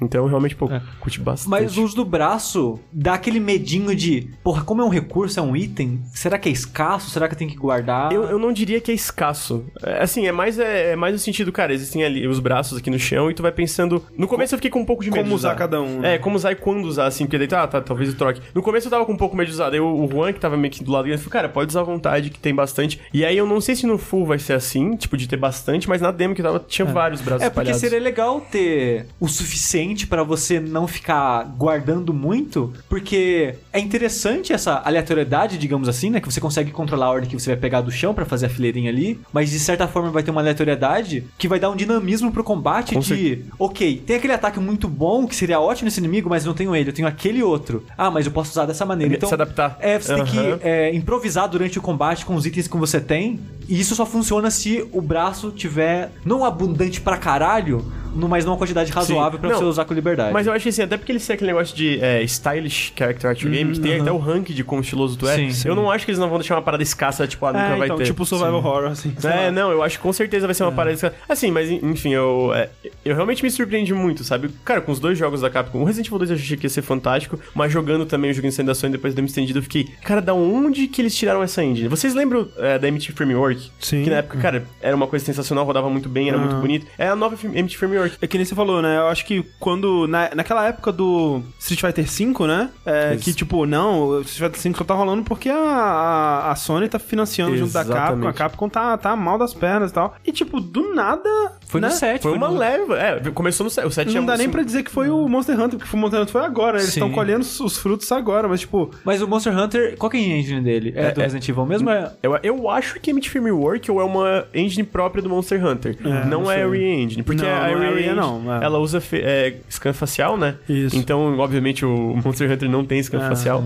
A Resident Evil Engine, né, que é essa nova, né, que eles estão usando pra tudo, veio com o Resident Evil 7 e que o Resident Evil 7 veio com esse ressurgimento, né, com Ah. essa, esse ar fresco da, da. Capcom. E, e assim, e tu fez análise do, do Mega Man, eu joguei um pouco e eu concordei, sim, realmente tem esses problemas, mas eu acho que mesmo o Mega Man tu vê um capricho, sabe? Tu vê uma Sim. tentativa, que tal, no, no caso do Mega Man não deu tão certo, apesar de eu ainda, como tu falou, é triste, porque é um jogo legal, sabe? É tipo, depois eu zerei ele depois do vídeo e tal, com mais calma. E eu agora eu gosto mais do jogo que eu gostava antes, porque eu joguei sem os itens, sem a lojinha, essas coisas. E eu, e eu acho ele um bom Mega Man, sabe? Eu, eu colocaria entre os melhores Mega Man da série clássica, assim. Ele só é decepcionante porque eles brincaram com modernizar a série, mas meio que não modernizaram, Ah, sabe? entendi. Mas ainda é um bom jogo, sabe? Você vê que a Capcom ela sabe o que tá fazendo. Sim, e não, e é, e é uma coisa que eu sinto vendo, assim, até, tipo, parece que em todos os jogos dela, os atuais, assim, Uhum. desde Resident Evil 7 eu sinto um pouco isso. Porque eu gosto muito do Resident Evil 7, eu acho que, cara, tem um- Sim. claro, tem uns problemas, Claro. mas assim, eu, eu gostei muito, não sei se vocês com, com- Não, a gente, sabe? é, É, a gente adora. Aí. Sim, é um dos meus favoritos da Ah, série. por isso que eu gosto de jogabilidade, né? Mas assim, eu realmente gostei muito, eu zerei, achei fantástico. Cara, os personagens. Cara, os eu acho a família. É, não, sabe? a- eu amo o uso de humor no set, assim. Quando eles misturam terror com humor, assim, são os meus momentos favoritos do jogo, cara. Uhum. E aí, só só daí voltando agora pro negócio da BGS e dos jogos da Capcom, cara, o Devil May Cry tem esse humor meio edgy, que eu não sou Sim. tão fã, mas assim, jogar em si eu achei muito gostoso e obviamente tem até eu fiquei surpreso porque a, Re- a Resident Evil Engine essa parada mais fotorrealista que funcionou muito bem Uhum. com o jogo e tem esse negócio de física que eu, eu senti que é mais presente, pô, porque até eu ia falar do braço, o Nero quando ele tá correndo com o braço, ele é muito mais leve o braço mecânico, então ele vai meio que mancando, não mancando no sentido, mas tipo, tem uma diferença porque ele não tá acostumado ainda, então ele perde Caraca. aquele ponto de equilíbrio. E aí, na hora que ele vira, o, o- até o Heitor falou isso quando ele testou o jogo, acho que no começo desse ano que eu vi o vídeo também, que ele fala, tem esse escorregadinha, sabe, pra não ter aquela parada do, pra virar pra trás, ele meio que dá um, um deslizezinho e É já quando vira você pra joga continuar. analógico, né? Pra cima e pra baixo. Aham, É, aham. exatamente. Quando dá esse analógico pra cima e pra baixo, antes era meio que uma travada, agora ele dá esse É. 360 graus, uma, uma, uma rodadinha. Sim, as animações estão muito boas. Isso que você falou do braço,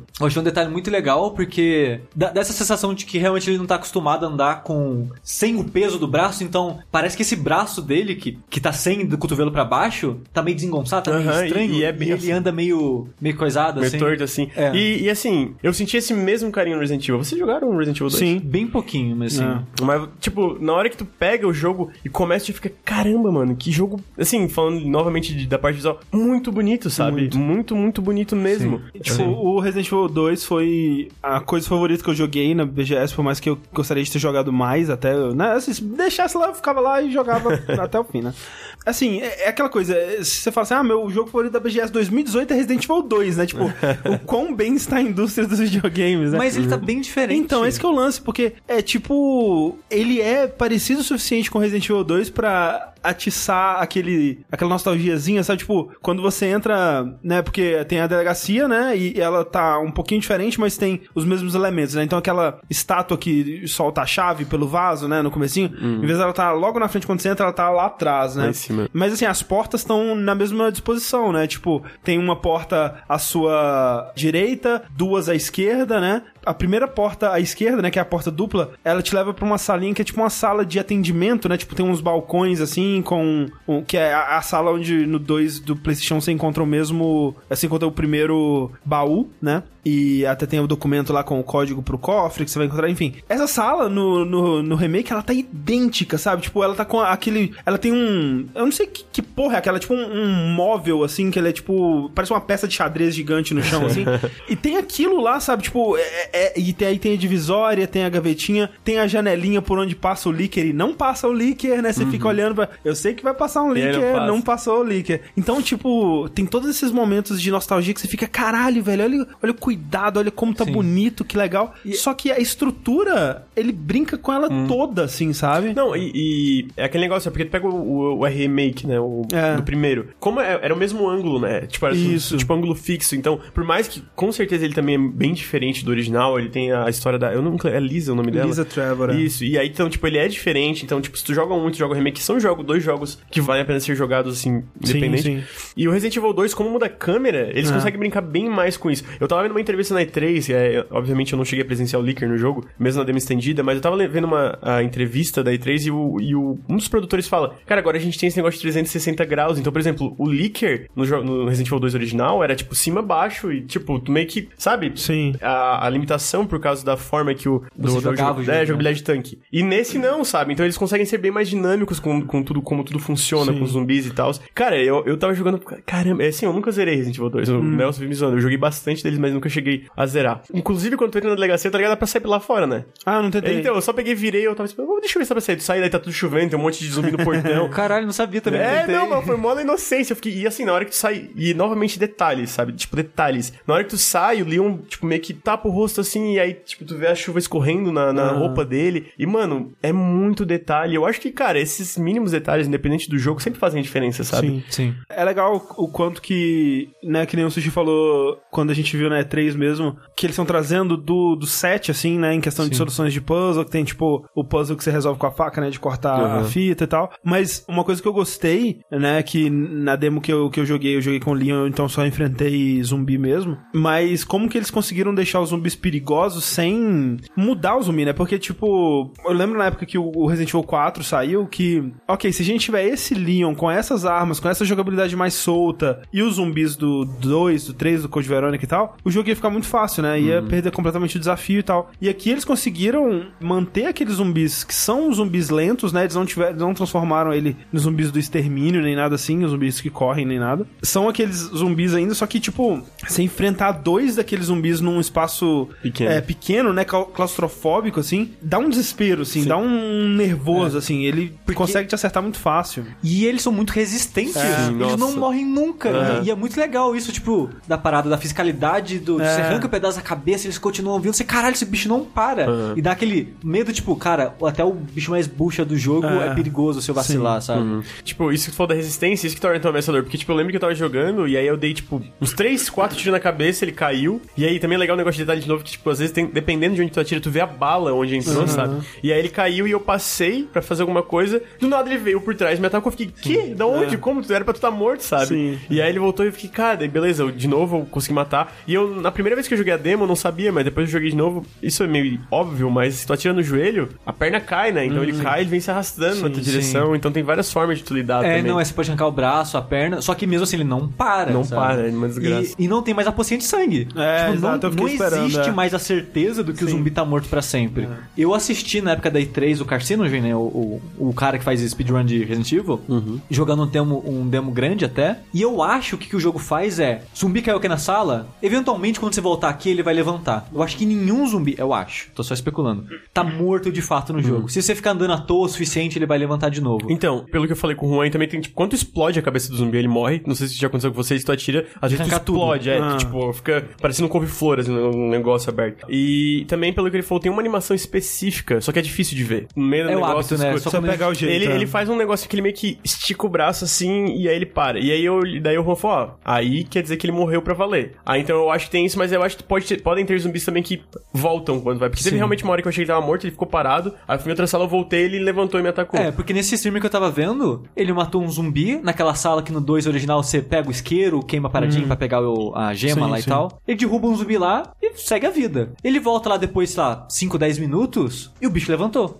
Sabe? E ele deu tipo 10 tiros na cabeça do bicho enquanto o bicho tava no chão antes. Ele voltou, o bicho levantou mesmo assim. Então eu, eu acho que tem algumas Sim, situações acho. que eles vão ficar levantando o pé atrás de você. Isso é muito legal, na real. Não, sim, E- é porque dá aquela tensão de, tipo, eu não tô seguro mesmo se eu derrubar ele. E, e aquela essência do survival horror, sabe? Que eu. Assim, eu, eu, eu vou falar, inclusive, que eu concordo com o André, que eu gosto de Resident Evil 6, apesar de ele ter vários problemas. Olha É, aí. Eu acho que o sistema de combate ele é muito bom, É, mas assim, então, é. tem zero tensão. É outro- é, não, é outro Tão, tão super-herói, tá ligado? É. Inclusive, assim, o meu preferido é o 4. Hum. Sim, de todos, assim. E obviamente ele tem um pouquinho de terror de vez em quando, né? mas assim, ele também é bem aquele negócio de combate e tal. E eu acho que eles voltaram, assim, tipo, voltaram bem as raízes no 7, isso e agora no 2 estão continuando, e pegaram isso de uma forma muito legal. E, tipo, mesmo com a jogabilidade mais dinâmica, sabe? De não ser, não ser travado e tal. E eu joguei a demo estendida que eu tava falando pra vocês. Tem uma parte que tu entra numa sala, é, e aí eu quero eu fa- falar um pouquinho de novo de detalhes, é porque eu achei muito absurdo. Tem um zumbi meio que, tipo, sentado numa, numa, numa cadeira, com, a cabeça pra baixo, assim, na, tipo, de ca- na cabeça na escrivaninha meio morto. E aí eu tava andando e ele começou a levantar. E eu já, não, eu atirei na perna. Tipo, na hora que ele tava levantando, eu atirei na perna. E ele caiu, e aí ele bateu os braços na escrivaninha em outro lugar, caiu com a cabeça, tipo, na escrivaninha, tipo, igual, sabe? A reação foi que eu, como se ela tivesse fisicamente ali, ele caiu de uma forma muito natural. Eu fiquei, cacete, tipo, que massa, porque esse negócio de é, o, o zumbi interagir com o cenário, o cenário interagir contigo e tudo isso dá uma, uma, uma credibilidade maior ao mundo. Eu acho que no jogo de terror é muito isso também, de tipo, tanto que tu vê como que tu não vê. Então tu vê isso, vê essa reação, e aquele negócio escuro, de o escuro realmente ser escuro também, com a lanterna, que tu entra, tipo, tu só vê onde a lanterna tá apontando. Sim. Cara, dá uma, uma tensão, obviamente na BGS não, porque tem um, uma rave tocando do teu lado, né? Mas dá uma tensão muito massa. Ah, mas jogo. assim, na BGS eu já senti medinho, assim. Porque eu sou assim, eu sou muito medroso, né? Mas, é, né, uma- explorando ali, eu já entrava assim no banheiro, aí eu, "Ê, não quero saber o que tem aqui não. Aí eu ia embora. Inclusive, uma das coisas que eu tava comentando com Sushi na BGS mesmo, que eu achei que. Talvez eu não tenha gostado tanto assim, é que talvez o mapa te ajude demais, assim, um pouco mais do que o, o, o ideal, talvez. Que nem, por exemplo, tem um, um banheiro, né, que você, tipo, é, eles mudam um pouco o mapa, né? Quando. Naquela área que você vai pra direita, né? Que você vai seguindo e, e tem aquela, aquele escritório dos policiais e tem o, o corredor que no final dele tem a máquina de refrigerante. Aquela parte que se você seguir mais um pouco vai ter a parte de imprensa. Isso. Que no 2 você só entrava pela porta dos fundos, aqui Exato. você só entra pela porta das frentes. É, É, eles mudaram um pouco, né, a geografia ali. Tem mais coisas, inclusive um banheiro, um, um banheiro que você acessa, que é, eu acho até interessante porque eu não me lembro se no Resident Evil 2 na delegacia tinha algum banheiro. Não, não, tinha. Tanto que eles falaram numa entrevista que, na época, como por causa das limitações do PS2, eles não tinham como fazer um banheiro. Ah. Então, dessa, ah, a gente tinha um banheiro, vai ter a porta do banheiro, você vai poder entrar no É, banheiro e o negócio. sabe? E que é muito impressionante. E aí eu entrei no banheiro, tava muito escuro. Aí eu só abri as portas, né? Os, os cubículos, o, como é que chama? Os, Ah, eu esqueci também. O negócio onde fica privado aqui no É, quadradinho. os, os coisinha e sair correndo. Porque eu, vai ter um zumbi aqui, socorro. Aí minha, minha atitude normal em jogo de terror é sair correndo pra ativar todos os, ah, os eventos de história dos zumbis querendo me dar susto, aí depois eu volto. Só que aí quando eu saí do banheiro, ele tinha marcado que tinha um spray num lugar que eu não tinha visto. Ah, Mas só por eu ter interagido assim, ele já marcou pra mim, sabe? Então, tipo, o mapa tá te ajudando um pouco, um pouco além, assim. Sim, é porque o mapa dos três primeiros eu acho bem inútil, assim, os, os mapas, de modo Ah. geral. E aqui eles fazem coisas legais, por exemplo, tem a paradinha lá que você precisa da faca pra cortar o, o- a fita. Se você interage com ela, olha o mapa, fica tipo um ponto de exclamação lá, falando, ó, tem uma coisa aqui pra você interagir. Você vai na estátua lá que você precisa levar as medalhas, falou, tem uma parada com as medalhas aqui. Então sempre que você interage com alguma coisa pra você voltar depois, ele deixa um lembrete, que eu acho ótimo. Porque é um jogo de muito disso, né? De você explorar e voltar e usar os itens. Sim. As portas, por exemplo, que tem as chaves lá, que são os naipes, Isso. Se você só olha a porta, ele não marca no mapa. Se você interage com a porta, ele marca, ó, essa porta aqui precisa da chave de espada e coisas assim. Tudo isso eu acho ótimo. Porém, ele marca também item que você não pegou. Que faz sentido porque é um jogo que você tem inventário limitado, que você vai deixar muita coisa pra trás. É legal você saber aonde você deixou as coisas pra trás. Só que em vez dele marcar coisas que você interagiu e deixou pra trás, ele marca coisas que você passou perto. Ah. Às vezes você, jogador, não viu, Não. aí você olha no mapa, nossa, tem tipo três itens, acho um spray que eu deixei pra trás. E eu acho que isso acaba ajudando demais. Eu, nem- eu nem tinha percebido isso. Cara, conhecendo, assim, conhecendo, é, mas assim, a Capcom tem a mania de dar opções, né? Talvez. Sim. Também, também. É, eu acho que seria interessante, porque assim, eu sou aquele cara de, cara, quanto mais opção melhor pra tu Ah, não, com certeza vai ter customizar, um modo muito escroto que você não vai poder usar baú, vai ter umas coisas Não, adoro, assim. quero. É. Meu modo favorito do, do remake é o modo que o baú não liga. É, então é bom. Oh, vocês chegaram a jogar o demo da Claire? Não, só o do É, Link. Eu Só do também, eu Link. também não joguei. É porque o da Claire parece que já tá mais avançado na história. E, tipo, é- na verdade eu nem queria, sabe? Porque já era um jogo que eu queria muito é, jogar e ele tá perto, né? Ele Tá, tá virando a janeiro esquina já. aí. Então, Ah, sim. Nossa, gente, que bizarro, a gente tá. Já tá. É, Devil May Cry tá perto, Sekiro tá perto Sim, também. sim. né? Sekiro. É. Sekiro. Já É. falando disso, eu gostaria de puxar o meu jogo da, da BGS, que foi o Sekiro. Olha aí, quem diria? Que Quem foi diria? na- Então, os três jogos principais nossos é o Devil May Cry, Resident Evil e o Sekiro. O do Rafa foi Smash, mas ele não tá aqui, infelizmente, pra falar sobre. É, Smash é horrível. E, na verdade, deu um golpe pra não trazer o Rafa aqui. Eu tô triste que a gente jogou só um pouquinho, porque a gente conseguiu agendar com a Activision pra jogar, e como eles reservaram, tipo, 30 minutos por site, canal, o que seja, não foi 30 minutos eu jogando, 30 o André, 30 o Rafa. A gente foi revezando ali, ah, morreu, eu passo o controle, joga um pouquinho. Então, eu não joguei o quanto eu gostaria e foquei nos detalhes quanto eu gostaria também. O som tava muito baixo. O som tava muito baixo, o fone de ouvido não tinha volume. Tipo, por exemplo, Resident Evil, quando a gente jogou, tinha volume no, no cabinho lá do microfone. Inclusive eu abaixei bastante pra não tomar susto no Resident Evil. Tava alto pra caralho. Quando.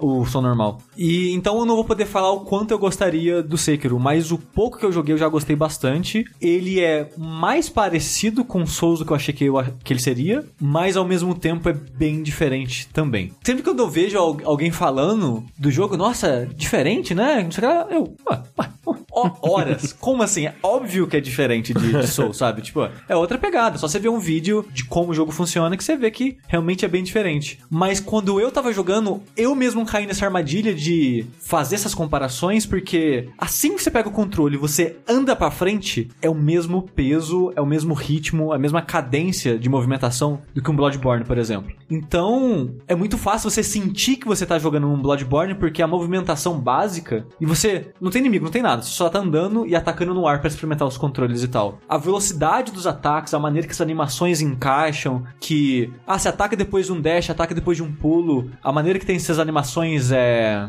específicas para momentos específicos, lembra muito um Dark Souls e tem um fio muito Dark Souls nisso. E isso é isolado, no vácuo.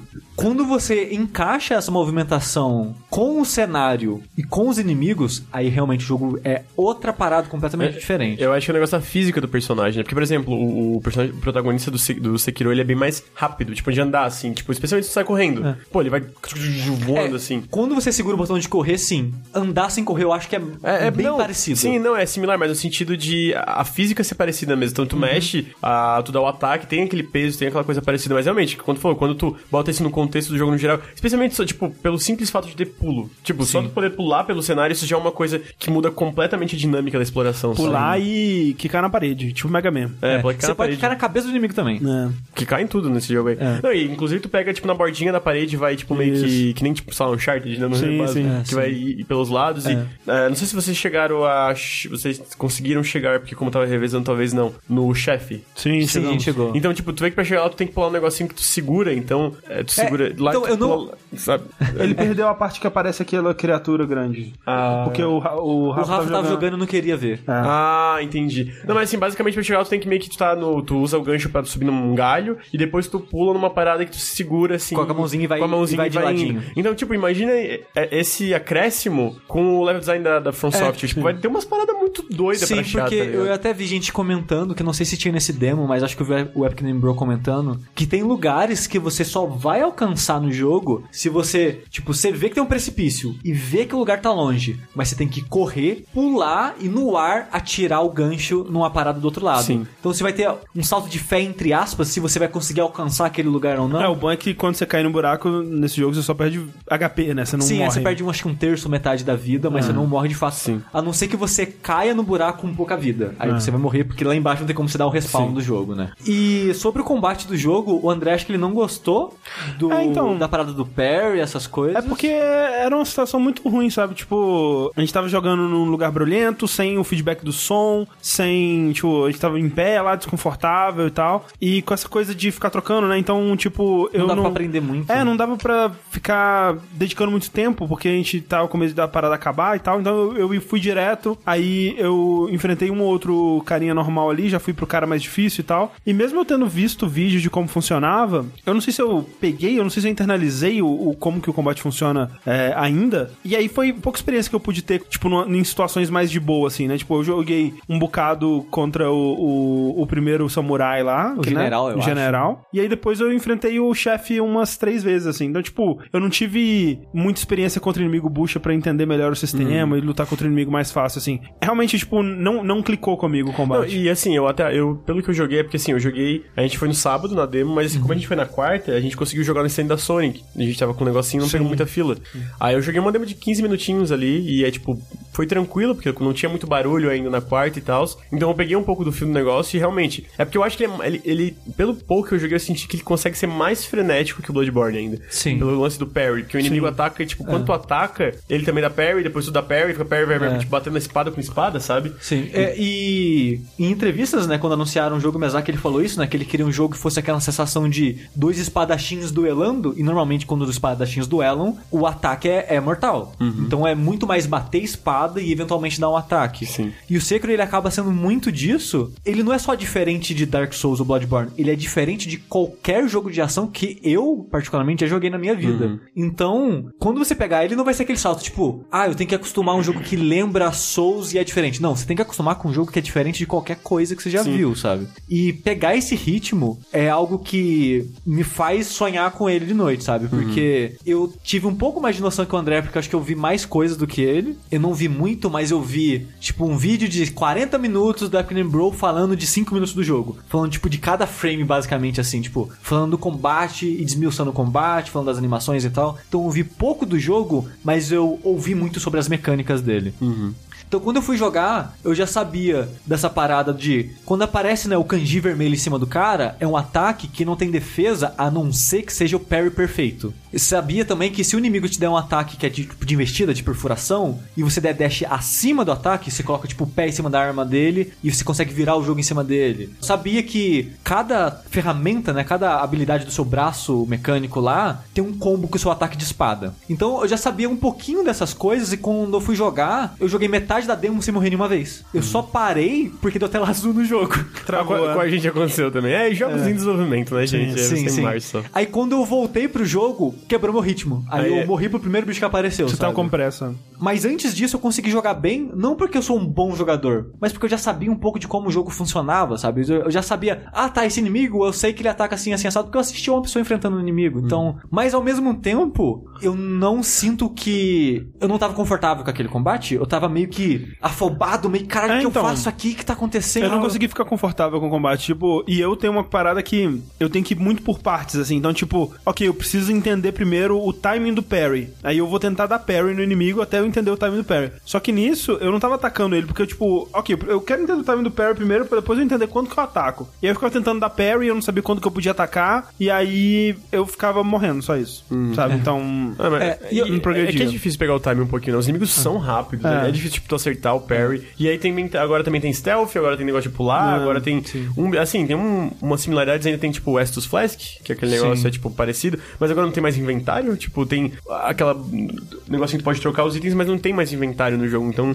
É pelo menos essa versão, né? É, é, mas pelo que eu entendi em entrevistas, tipo, não da, da BGS, pelo que eu entendi em entrevistas, não vai ter um inventário mesmo, assim. Vai ser realmente aqueles itens que tu pega e tu pode É, mexer. eu acho que algum menu É, o menu vai vai ter, sim, um menu mais, mais. Mas, tipo, não é uma coisa tipo Bloodborne que tu. É. Até porque, pelo que eu entendi, tu não troca a, a roupa do personagem, coisa assim, é Sim, aquela é. coisa não, fixa. não, não, né? sim, mas, eh, mas já falaram em entrevista também que vai ter alguma progressão no seu personagem. Então, Ah, sim, ao ser. dar upgrade na espada, alguma coisa você vai fazer. É, sabe? e também tem a, a- a mão, né? Então, tipo, vem através dela É. também, que, tipo, tem. E eu acho que você vai ter que escolher quais tools equipar. Não, você não vai, Ah, você não vai carregar todas do jogo o tempo todo com É, você. é, nem faria muito sentido, né? Sim. Eu, eu acho, assim. Mas, assim, e, e- Pô, isso é legal porque realmente, é, vendo por vídeo, especialmente, tipo, no anúncio, ele parece um... Tipo, no anúncio você pensa, pô, cara, esse jogo é bem parecido e tal. Mas quando tu senta pra jogar, é, cara, é um fio. Realmente, quando falou no começo, tu anda, é, tem aquela física parecida com a série. Mas quando tu começa a jogar mesmo, é, ô, cara, isso aqui, peraí. É só é, é parecido o suficiente pra te enganar. Uhum, é, É tipo, é parecido os primeiros dois minutos de jogo, quando você ainda não começou a jogar de fato. Quando você encontrar o primeiro inimigo de verdade, tipo o general que tem no, no demo, aí você vê, não, é Né. impossível, é outro jogo completamente e só é parecido o suficiente, né, pra te enganar, como eu comentei. Ao contrário do André, que falou que ele não sentiu que gostou muito porque ele não conseguiu internalizar o combate, é isso que me dá mais vontade de jogar ele, Uhum. porque eu consegui vislumbrar o suficiente do combate pra querer mais dele, pra querer me aprofundar mais nele, porque eu só consegui, tipo, eu coloquei, tipo, o pezinho na água. E eu consegui extrapolar como vai ser dominar ele, e eu fico ansioso pra esse momento, cara, eu quero muito dominar É, esse tipo, combate. eu não, eu não fiquei com menos vontade de jogar, não. Tipo, eu quero muito sentar com o jogo e ter o meu tempo pra brincar e experimentar e fazer tudo que eu quiser, sabe? O lance foi só que, tipo, ter jogado o tempo que eu joguei não me acrescentou quase nada. Eu não consegui extrair do jogo quase nada, assim, de, É. de como ele funciona ou do que ele tem de especial, assim. Tudo que eu já sabia, eu continuei sabendo e da minha própria experiência eu não consegui extrair nada, então foi meio frustrante, sabe? É, eu, eu confesso que da minha parte eu também extraí pouco, sabe? Mas o suficiente pra me deixar mais animado pra ele. Porque eu tava tipo, ah, é um jogo que eu quero muito jogar. Aí agora, tipo, não, acho que é o jogo dos que eu sei do ano que vem é o que eu mais quero jogar. Tem uma parte secreta, que é basicamente um cara sem cabeça, não sei se vocês chegaram aí nisso. Não. É basicamente um cara sem cabeça e eu não vou falar como ele é e nada, só quando tu ataca ele, ele não perde vida. E aí, tipo, a gente não sabia o que fazer, e não só não perde vida, como ah, começa a subir um- um uma barrinha, tipo, sei lá, barrinha de frenesi, quando tu via Aham. no Bloodborne, aquela que canta, sabe? Sim. E aí, quando chegava no máximo, ficava com terror, tu ficava meio que paralisado, e teu Eita. personagem não corria perto dele, ele andava. Hum. E a gente ficou, o que que tem que fazer aqui? Daí a gente saiu correndo e fugiu. Porque a gente não sabia o que tinha que fazer. Então, tipo, tem essas coisas também secretas e tal. É, cara, é, curioso. e, e- e realmente essa parte de pulo, cara, pra mim vai fazer uma diferença muito grande, porque eu imagino o level design que- icônico da franquia, sabe? Da, da- do Miyazaki. É, da outra dimensão, né? É, que, tipo, é- essa verticalidade vai. Cara, eu acho que vai acrescentar É, uma mas- coisa muito interessante. Mas eu acho engraçado de como esse jogo, ele é um Souls abrindo as asas aos pouquinhos, porque você pensa, ele tem pulo, tem tipo um wall jump, né, que você consegue dar um pulo duplo se estiver perto da parede ou perto de uma pessoa, né, que você pode pular na cabeça, e tem os ganchos. Mas é tudo sempre tão específico, tipo, o seu pulo não é muito alto. Você tem pulo duplo, mas só perto de uma parede. Você tem um gancho, mas só quando tiver um, um pedacinho de madeira, alguma coisa. Então, tipo, ele te dá liberdade, mas não é uma liberdade, sabe? Tipo, você vai explorar cada pixel daquele mundo, sabe? Então ele é um jogo que vai ter mais exploração, potencialmente mais exploração que um Dark Souls ou Bloodborne, mas ao mesmo tempo não saindo muito da do que o estúdio faz, de uma parada muito com pace mais sobre controle sobre Uhum. ele, sabe? Que o seu personagem ainda é meio lento, ele é capaz, mas não tão capaz assim. Eu sinto que é tipo igual o Bloodborne foi abrindo um pouquinho as asinhas em relação ao Dark Souls de liberdade é, do, do personagem, de movimentação e essas coisas. Aqui é mais ainda, sabe? Ela tirou a estamina, tem pulo, tem isso, mas ainda não é um Devil May Cry, sabe? De pulo e coisas do tipo. E não é um Tenchu também que você pode jogar o gancho em qualquer lugar do jogo e explorar cada telhado, sabe? É, uma, é meio que uma dimensão extra. Assim, uma, uma comparação bem. Bem idiota, mas só pra ver como eu vejo na minha mente. Tipo, do 2D pro 3D no sentido que agora como o personagem pode pular e como eles tiraram vários elementos de RPG, não existe mais negócio, tipo, não- não tem mais online, não tem mais equipa equipamentos no sentido de tu poder fazer várias builds. Eles podem focar bastante nessa parte de segredos e exploração, sabe? E aí eu fico muito curioso como isso vai se, é, se demonstrar no jogo final. Sim, sim. eu, eu, assim, na verdade, eu fico muito animado com isso, sabe? Porque, tipo, o online, equipamento, esse tipo de coisa, são coisas que pra mim elas estão lá e elas dão uma profundidade pro jogo, mas elas nunca foram o meu foco. Tanto Dark Souls quanto Bloodborne, eu prefiro muito mais que alguém me fale: olha, essa arma aqui é a melhor arma do jogo, né? Que não tem no caso do Dark Souls, né? Mais de estilo. Mas se tivesse, eu ia preferir muito mais: olha, é, joga essa arma aqui que ela é a melhor arma do jogo. Pra mim tá de boa. E eu vou jogar uma vez ou várias vezes só com essa arma. Eu não tenho muito essa gana que o Sushi e o Rafa tem de jogar com várias classes, experimentar várias armas e estilos. É que nem, por exemplo, uma, a diferença entre Bastion e Diablo, por exemplo. Diablo tem 6 milhões de armas e cabe a você encontrar uma que você goste e tal. Enquanto no Bastion tem, tipo, um número muito limitado de armas que elas foram muito feitas à mão, assim, pelo desenvolvedor. É aquela progressão que o Sushi tá falando do Dark Souls até o Sekiro passando pro Bloodborne. Que no Bloodborne eles reduziram muito o número de armas, mas cada uma tinha muito mais cuidado, né? E aqui eu consigo ver eles fazendo isso ainda mais, porque tirou equipamento, tirou online, tirou todas essas paradas de classe. Então, imagina todo esse trabalho de design, de polimento indo pra uma coisa só, o quão boa essa uma coisa só vai ser, É, sabe? e a espada, ela já sente melhor que qualquer outra arma da série Souls, Exato, assim, é. do pouco que eu joguei. Ela é mais variada, porque, por exemplo, você dá uma esquiva, uma rolagem e ataca, é um ataque diferente do seu ataque normal. Só que normalmente é uma coisa mais ou menos esperada e tal. Aqui é um ataque que tem um ritmo completamente diferente, que seu personagem, assim que você esquivar, ele vai meio que dar um 360 graus e atacar depois. Então ele é mais lento que um ataque normal, que parece que não encaixa muito bem, mas, tipo, vai ter uma situação que isso vai encaixar. Por exemplo, se você apertar o L1 e o R1 ao mesmo tempo, que é tipo o botão de defesa e o botão de ataque, você usa, acho que é Weapon Art, Sword Art, uma coisa assim. E você dá um ataque especial, que seu personagem vai, tipo, agachar, dar um 360 graus e subir meio que no Shoryuken, assim, dando uma espadada. Durante essa animação, a hitbox do jogo, ela é exata no modelo do seu personagem. E o Will Epic Bro, ele descobriu isso sem querer, e a gente ainda não sabe se isso é proposital ou não, mas tem uns ataques desse general que ele vai correndo na sua direção, ele pula e te ataca de cima pra baixo. Mas ele não ataca reto, ele ataca numa leve diagonal. Se você sincronizar o pulo dele com a, sua, com a Sword Art que você agacha, você agacha exatamente na altura da diagonal do ataque dele. Então você consegue contra-atacar o ataque dele com a sua Sword Art.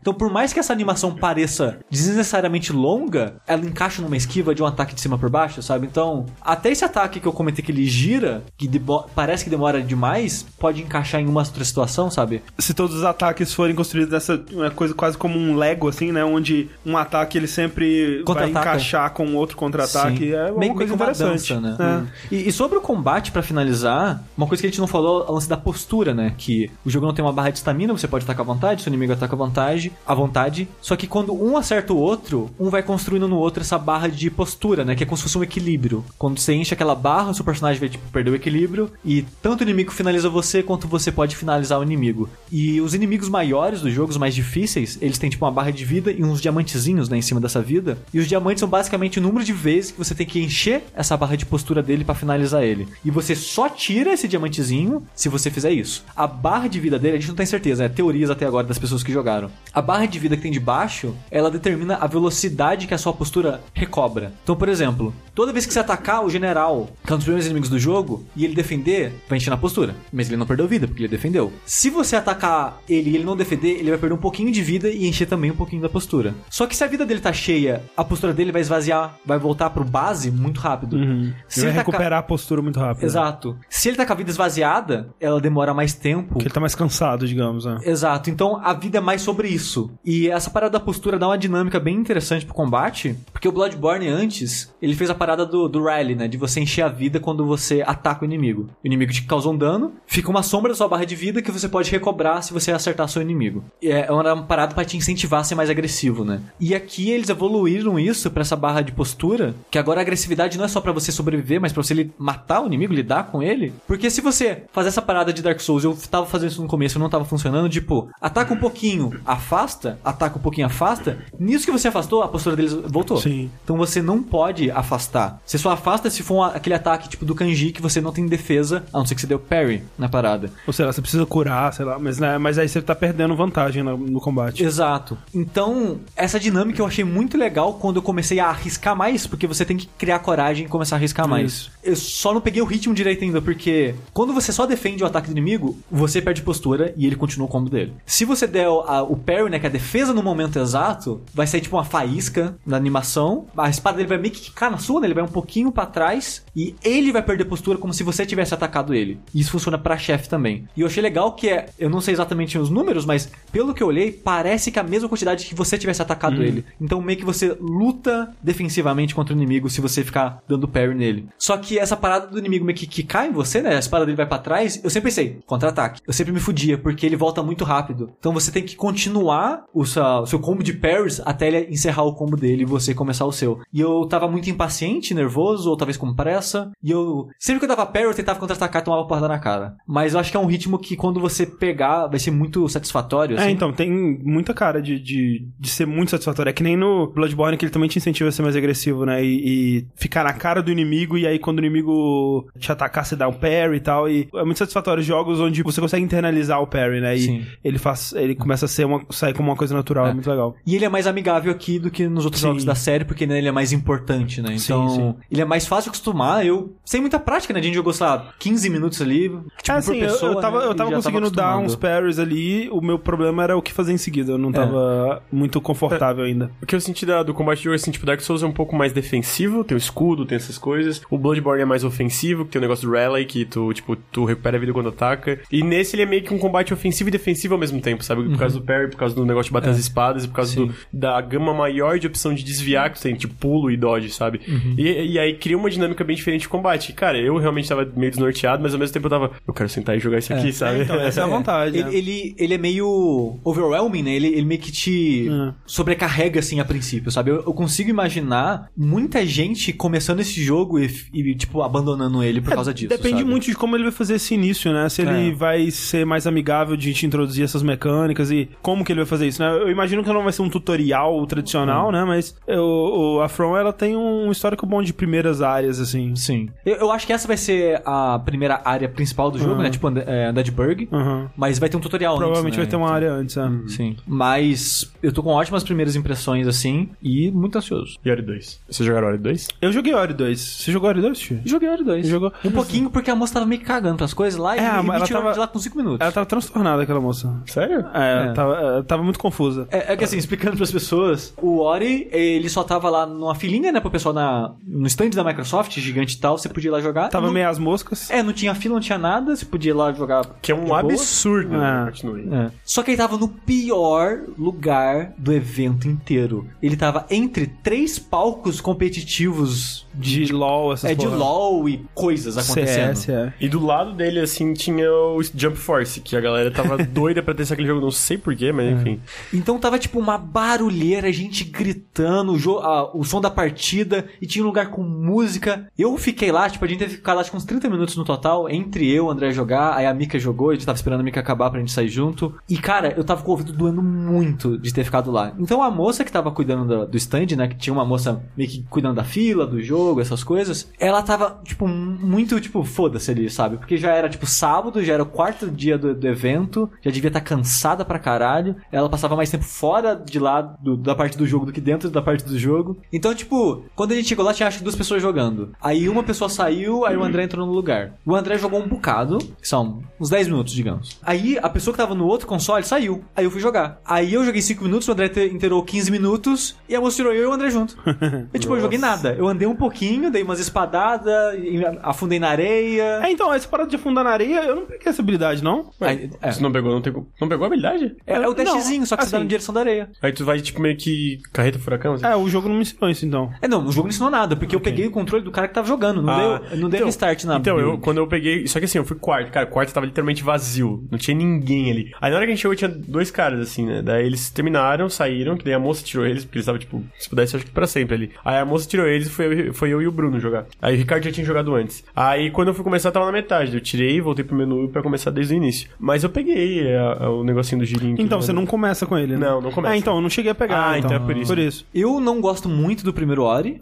Eu acho um jogo muito bonito, ele tem esses momentos emocionantes por causa da música e da história e tal. Só que o momento a momento de jogar o jogo eu não gostei tanto assim. Porque, pra quem ouve a gente já sabe que eu não sou tão fã assim de jogos de puramente plataforma. Eu adoro jogos com ação plataforma, sobre Metroidvania e coisa do tipo, mas jogo que é focado mais em plataforma não é muito minha praia. E esse jogo, ele basicamente não tem combate. O Ori 1, no caso. O combate tava lá. É, você aperta o botão, sai os lasers aqui. É, o combate é zoado, É, eu, eu, eu não gosto. Então, eu não gosto tanto assim do primeiro Ori. Do que eu joguei desse, a exploração parece estar no mesmo nível. Gostei que tiraram o checkpoint manual. É verdade. Eu não é bom. gostava do checkpoint manual do jogo. E as habilidades aqui parecem estar interessantes. Tanto que no, no primeiro hora já eram interessantes, né? Tipo, a aquela parada de você dar o dash num projétil. Todo o jogo começou a copiar Ah. depois, né? E aqui eles estão fazendo umas coisas interessantes assim, das habilidades, como elas funcionam. Então, parece promissor a exploração do mundo. E o combate tá, tipo, agora é um combate de verdade. Você tem um ataque, é tipo uma espadinha, você tem um arco, um arco e flash pra atirar a distância. Você tem, tipo, acho que é um, tipo um martelo, né? Uma parada que você bate no chão, assim, com um ataque mais forte. É, os inimigos agora tem, tipo, são um pouco mais interessantes de lidar com eles Sim. também. Então, eu já tô mais esperançoso com o jogo só, na- só com base nesses 5, 10 minutinhos que eu É, joguei. o, tem um inimigo lá que ele é tipo um, um lobo, sei lá, um cachorro, que ele. Né, você tem que reagir mais a ele, não é só você chegar nele e bater ele até ele morrer, né? Você tem que prestar atenção no que ele tá fazendo, desviar do ataque dele e tal. Fica um combate mais legal assim. Mas realmente joga um pouco pra ter muita ideia do que que. Porque também é um jogo que ele é sobre explorar, né? E, e você ir no seu ritmo e, e tudo mais. Então também eu acho que é um jogo difícil de ter uma noção boa em evento, assim. É, Mas tá muito Ah, bonito. cara, eu adorei. Assim, assim, só que assim, é que porque eu sou uma pessoa que já adoro o primeiro e, tipo, na hora que eu peguei, assim, o controle pra jogar, eu já percebi uma diferença no sentido que ele tá mais rápido, mais ágil, o personagem, como, tipo, tem, especialmente tem, ele tem um dash padrão agora, eu tô aperto o RB, ele já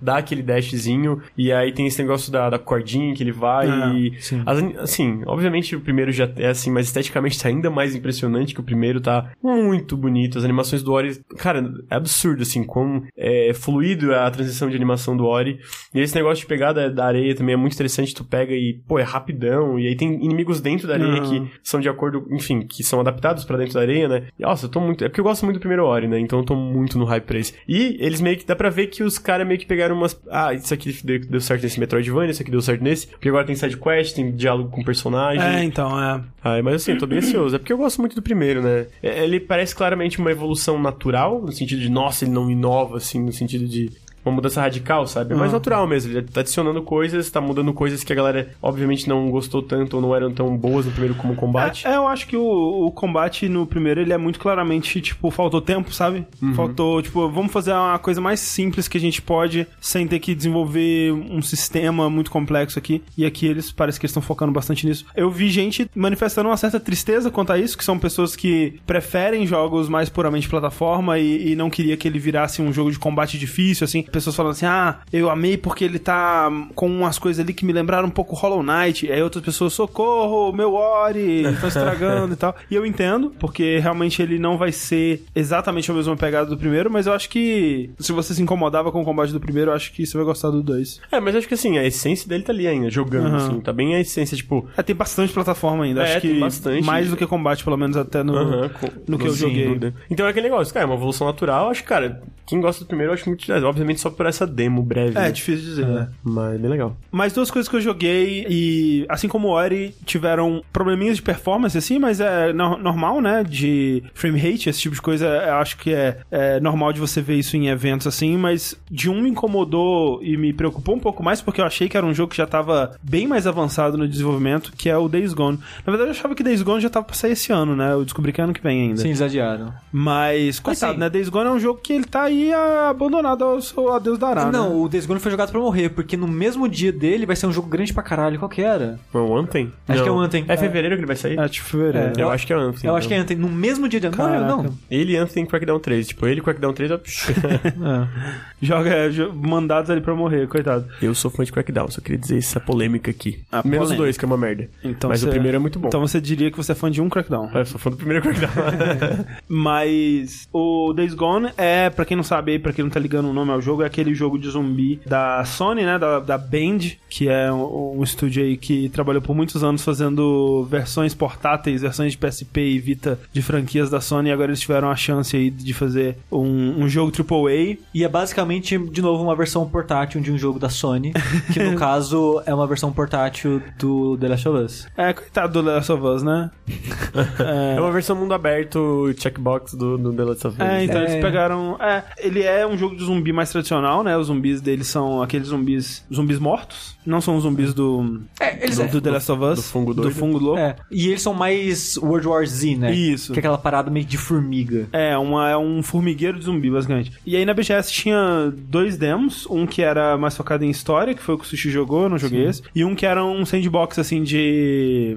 pra você brincar lá, né, com os zumbis e tal. Eu joguei, eu fui no direto no, nesse sandbox, que o, o cara recomendou pra eu não ir, mas eu sou um rebelde, não sei se vocês sabem isso sobre mim. E eu gostei, cara, assim, é, é ma- é, tipo, eu, eu não tinha nenhuma expectativa com esse jogo, ele sempre me pareceu absolutamente desinteressante toda vez que eu vi trailers e, e gameplays dele. Eu não gosto da temática, eu não gosto, tipo, dessa coisa motoqueiros no pós-apocalípticos, não me chama necessariamente muita atenção. O tema de zumbis, de modo geral, não, não é uma coisa que me atrai. E mecanicamente ele não parecia ter nada que diferenciasse ele, além do fato de, porra, tem muito zumbi, hein? Que é meio que o que Dead Rising já trouxe também lá no- na geração passada, assim, tudo bem que ele tem mais zumbis ainda, uau, que coisa. E é mais perigoso, talvez. É, mas jogando assim, eu consegui ver um pouco de potencial, assim, eu consegui ver um pouco do que ele tá tentando trazer como identidade própria dele, que no caso, o que você tem que fazer nesse demo, nessa demo de, de sandbox é ter uma horda de zumbis, que ela não te viu ainda, né? E você tem que enfrentar essa horda. Só que se você tentar enfrentar ela diretamente, é muito zumbi, cara. É muito, tipo, é uns 500 zumbis, sem sacanagem. E se você tentar dar tiro, molotov, granada, qualquer coisa, eles não vão parar de vir. Vai vir zumbi até o infinito vai te, e vai te matar. O que você tem que fazer antes é ir stealth e plantando armadilhas pelo cenário inteiro. É, e plantando armadilhas quase como fazendo uma, uma daquelas máquinas de Ruby Goldberg, onde uma coisa vai ati- ativando a outra e, e tudo mais. Montando um caminho de armadilhas pelo qual depois você vai chamar os zumbis e fazer eles te perseguirem por esse caminho de armadilhas, onde eles vão morrendo atrás de você. Então é quase como que um jogo de criar uma, uma máquina dessas, assim, de, de, de ação e reação, onde uma coisa vai puxando a outra e tal. Eu acho que é Deception o nome desses. Tem uma série japonesa de É. jogos que você tem que fazer uma série de armadilhas pra, tipo, punir um cara. Pra, É. tipo, torturar uma pessoa. É, e tem uma tem que criar parada uma assim. máquina dessa É de a pessoa, ela vai quicando de armadilha em armadilha. Se eu não me engano, chama Deception. Eu, eu lembro de uma série assim mesmo. E foi um pouco disso. Assim, eu não sei o quanto que isso representa do jogo final, ou o quanto de vezes isso vai poder ser usado no jogo final sem que pareça repetitivo. Mas assim, do pouco que eu joguei lá, eu consegui entender um pouco do que eles estão trazendo, assim, como que eles podem utilizar essa mecânica da horda de uma forma um pouco mais diferente do que o Dead Rising fazia e tal. Porque a, a graça do Dead Rising era você criar uma arma absurda e enfrentar a horda e mutilando dezenas de zumbis. Nessa você não pode fazer isso. Tipo, a horda é muito perigosa, sabe? Se a horda te ver, cara, já era. Você não vai ter nenhuma chance. Você morre muito rápido mesmo. Então, é interessante, mas eu, é, realmente eu não sei o quanto que isso representa do jogo final. Porque, por exemplo, o que o Sushi jogou era bem mais focado em história, né? Sim, era, era bem curtinho, que tipo, o demo que eu joguei era tipo, chega aqueles dois caras motoqueiros que aparecem em todos os trailers e vídeos, que é o protagonista e imagino que seu melhor amigo, e vocês querem uma bomba de combustível pra uma moto. Eu não lembro exatamente o motivo, porque tava muito barulho, não tava conseguindo prestar tanta atenção assim nos personagens, a legenda tava desincronizada pra caralho, tipo, acabou que cutscene ainda apareceu mais 10 textos de, de legenda ainda. Ah. Então eu não vou saber os pormenores do que eles estão falando, mas ele queria uma bomba de combustível. Então eu saí da moto, ele tava de carona, né? E o cara ia na frente e eu ia andar um pouquinho, tipo um quarteirão, digamos assim. Não, não era numa cidade, mas tinha umas casas, algumas coisas. E um pouquinho pra frente tinha um posto de gasolina. E lá no posto de gasolina tentar pegar essa bomba e encontrar meu amigo depois dela. Aí nesse caminho até o posto de gasolina, é tipo vários momentos que tem um zumbi comendo alguma coisa no chão, uma carniça. Aí você vai lá e finaliza ele com uma facada no pescoço, na cabeça, sei lá. Então é, você tipo vai explorando um pouquinho no stealth, matando de um em um zumbi aqui. Aí eu cheguei no posto de gasolina, peguei a bomba. Quando eu peguei a bomba, o meu amigo pediu socorro no rádio. Porque tinha uma, uma gangue rival louca que tava torturando ele. Aí eu salvei ele e acabou o demo. É basicamente isso.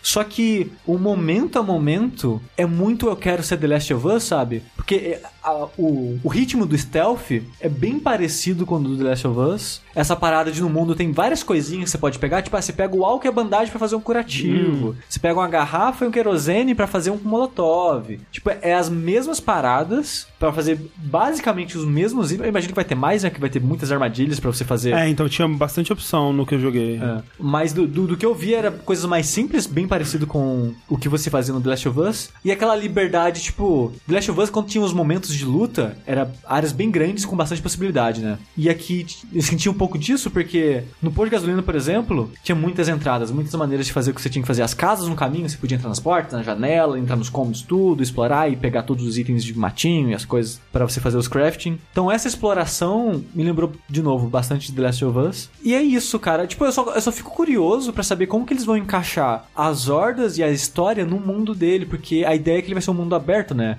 Tanto que você vai ser um motoqueiro, você vai ter a moto pra explorar e viajar de um lado pro outro dessa região do jogo. Eu me pergunto como que esses set pieces vão se encaixar nesse É, mundo. eu consigo imaginar, tipo, no mapa marcar um ícone assim, área infestada. Aí vai ter uma horda lá, aí, tipo, nessa área vai ter um level design específico que você vai ter que lidar com essa horda de um jeito específico e tal. E você vai liberar acampamento, sei lá, e vai ter uma coisa pra você pegar, sei lá. Uma coisa que eu achei bizarro no jogo é que você tem crianças e você meio que tem que matar crianças, que tipo não são crianças mais humanas, digamos assim, elas já foram transformadas em zumbis, mas tipo tem uma parte que você Pra você entrar no posto de gasolina, por exemplo, você vai ter que entrar pelo telhado e quando você abre tipo ó, o sapão, sei lá, o negócio do teto, sai tipo três, quatro crianças pra matar você. Você tem que se defender, senão você vai morrer. Mas você tem que matar crianças no jogo. Então, eu acho meio desnecessário, sabe? Tipo, ah, a gente quer pintar um mundo tipo pós-apocalíptico que é cruel, aí todo mundo se fudeu. Você não precisa colocar o personagem pra matar criança pra você entender o peso da situação, sabe? As consequências e de como as pessoas estão num mundo ruim. E eu só acho estranho, tipo, de colocar pra matar criança, assim. Tava rolando um boato de que o Resident Evil 2 também teria uma parada, não tinha. Eu não vi, não É. cheguei a ver. Só que tem uma criança no Demo da Claire que, que ajuda ela, né? Que é filha É, não, é, do- tem a- é, a filha do, Sherry. filha do, Sim. do, do Sim.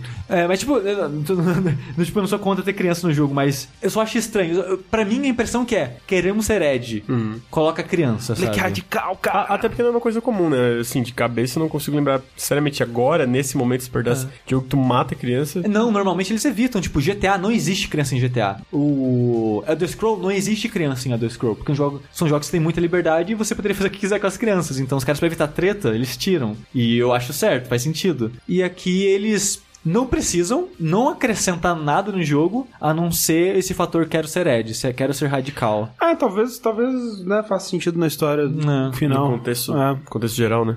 Mas o que eu joguei eu não achei muito bom, não. E pra fechar, a gente vai fechar aqui com o melhor jogo de todos, que é Kingdom Hearts 3. Uhul! Que é Kingdom Hearts, né? Quem diria? Próximo jogo. Eu não, joguei, eu não joguei ele, infelizmente. Eu só vi as demos que tinha, que era do Toy Story e do, é, do, tinha do- uma do demo do Hércules. Hércules. É, o Rafa jogou um pouco da demo do Hércules. Se ele tivesse aqui, ele poderia dizer. Ele mas falou que não gostou, não. Não gostou? É, é, que, é Kingdom Hearts, né? Tipo, eu fiquei surpreso, na verdade, do quão Kingdom Hearts é, porque eu joguei o 1 e o 2, agora eu tô jogando, né, em live o Chain of Memories. Quem sabe um dia, um Força. ano, eu, eu acabo, tô, tô precisando. Mas eu não joguei os mais modernos, é tipo o Birth by Sleep, o, o Dream Drop Distance e tal. Então, eu não sei, eu não sei, eu não, sabe, não sei o quanto a mecânica de Kingdom Hearts evoluiu, mas o que o 3 leva a entender é que não muito, porque ele é basicamente a mecânica do Kingdom Hearts 2, assim, porque ele é os mesmos controles, né? Então, assim, você ainda pula com bolinha e bate com X, que é uma coisa muito PlayStation 2, que eu acho bizarro. E você ainda tem as mesmas coisas, tipo segurar L1 pra atalho de magia e aquela coisa toda, aquele menuzinho ali. O que me surpreendeu, porque, tipo, se você for ver, né, o, o quanto que o, o próprio Final Fantasy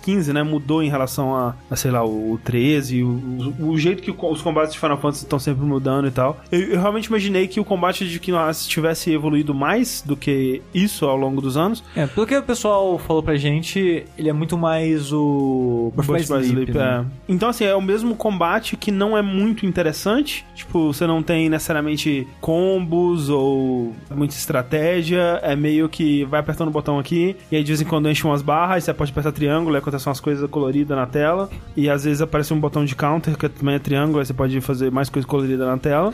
E às vezes você chama um personagem da Disney que é bem colorido também. Ele te ajuda e as coisas ficam ainda mais coloridas na tela. Eu não sei, assim, eu. eu- é foda, porque quando eu fui jogar eu não tinha nenhuma expectativa, na verdade. Eu queria saber o que que era, assim, só pra ter o que falar aqui mesmo. André, você que tá jogando todos os jogos da série, Hum, a ideia é terminar todos antes do 3 sair. não vai rolar, mas sim. A ideia. É. Agora que você jogou um pouquinho do 3, você acha que é válida todo esse, esse esforço? Assim, nunca Não. foi, né?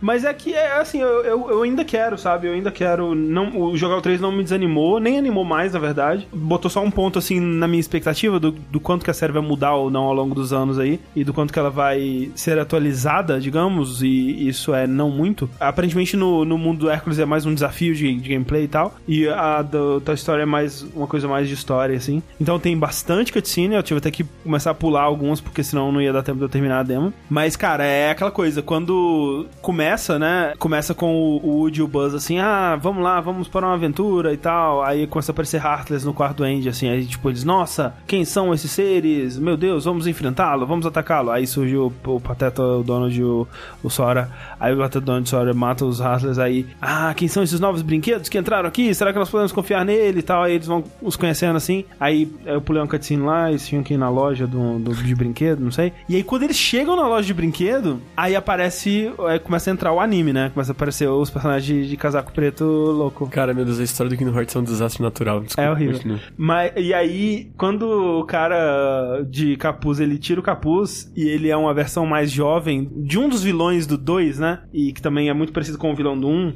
Ele, ele, na verdade, ele é uma versão mais jovem do vilão do 1, um, né? Que é o Ansem, que, enfim. E aí, quando o Sora olha pra ele e fala assim: Ah, você deve ser o primeiro dos 13 Xehanortes. Aí eu, é, realmente, né, cara? Aí não tem como, aí eu desisti de Não, é, qualquer coisa é, de é, Kingdom o, é, o, é o jogo que o Nomura, que é o criador, falou numa entrevista sobre o 3 de ah, aí tem momento que eu não lembro de todos os personagens, eu vou lá na minha listinha. É tipo, cara, nem o cara sabe o que tá fazendo ele. Ah, mano, nem sei que personagem é esse. Enquanto eu tava jogando um, né, eu tava pensando em fazer um vídeo ou alguma coisa sobre como que a história de Kingdom Hearts ela é intencionalmente mal contada, assim, tipo, como que o Nomura ele não tem nenhuma pretensão de contar uma boa história, porque, tipo, quando você para pra pensar, no 1 tem um cara que chama Ansem, no 2 tem um cara que chama Ansem, e os dois não tem nenhuma relação um com o outro, é só pra te confundir mesmo. Ele só fez isso de sacanagem. Tipo, você pode falar, ah, porque o Ansem do 2, ele, é, o outro cara pegou o nome como homenagem. Mas, cara, você não faz os dois personagens com o mesmo nome, velho. A menos que eles tenham um motivo muito especi especial, específico e necessário pra eles terem o mesmo nome, sabe? E assim, pelas, pelas minhas contas, já tem uns 287 Ansem no jogo. E- É, então, é, tem, na verdade, o Zé, o, o que tem bastante é esse tal do Zé Norte aí. que É, é tem o- 13. Tem, é, aparentemente tem Gente, 13. mas, gente, olha, olha, tipo... Então, assim, eu adoro, eu como alguém que gosta de Kingdom Hearts, eu gosto, Ah. não sei se tá gostando também do jogo, tá jogando, tá gostando. Não, tô odiando. Tá adiando, eu Ah. gosto, assim, eu gosto de jogar, eu gosto de gameplay, eu gosto de visitar os mundos da Disney, que é. é- eu, tipo, isso eu acho legal. Agora, no momento que entra. Eu gosto da trilha sonora. Trilha sonora, isso, é, é, isso eu acho que é inegável. Não, então, trilha sonora é maravilhosa, os gráficos são incríveis, o 3 tá lindo, maravilhoso, incrível, mara- coisa linda.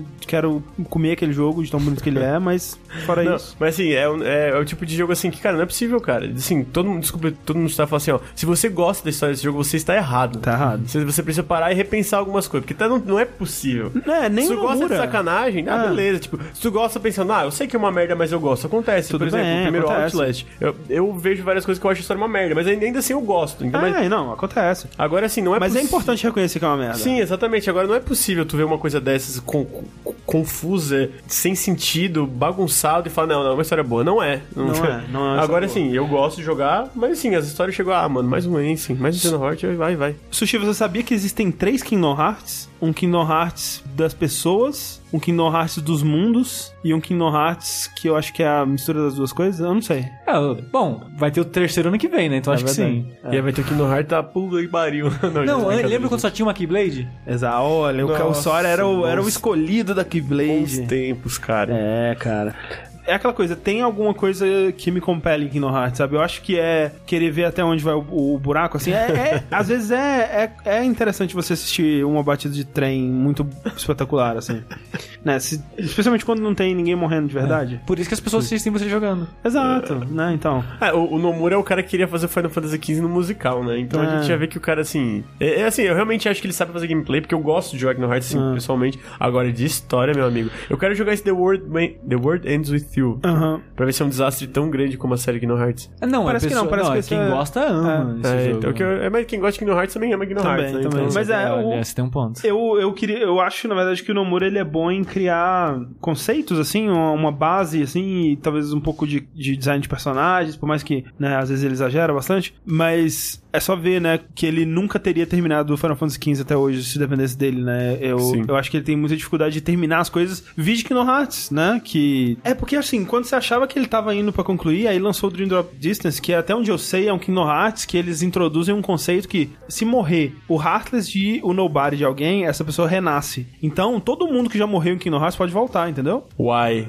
É. Então, meio que ele pode dar um reset, um reboot na história de Kingdom Hearts da hora que ele quiser, o tempo todo, quantas vezes ele quiser, até o fim dos tempos. É, então, como eu só joguei um e o dois, né? Então pode ser por isso uma razão que eu ainda gosto do jogo. É possível. Então é isso, Kingdom Hearts. Kingdom Hearts. E essa foi a BGS, a gente não jogou mais nada além disso. É, acho que teve Foi só isso. as partes indie, que eu joguei o Lenin the Lion, que é bem legal. É. Não sei se vocês conhecem aquele Sim, jogo sim. do leão, do leão albino, que vive uma vila que só é albino, então é sobre depressão e tal, tal, tal. Recomendo darem uma olhadinha no jogo, é Lenin the Lion. É, a área indie, ela, tá- ela tinha umas coisas legais. A gente jogou o novo jogo da Behold, né? Aquele de arrumação espacial lá. É, É, que tá, Space, né? é tá- mas tá bem alfa ainda, tá bem É. cruzinho. E um que eu gostei também é um Adore. Não sei se vocês chegaram a ver, de uma Não. equipe de. Cara, eu não sei se é de Belo Horizonte ou se. Eu não vou chutar o lugar, mas é um jogo basicamente de que é um RPG com foco em. Um RPG de ação, onde o combate, ou assim, foco em combate, onde o combate é feito por criaturas que tu sumona.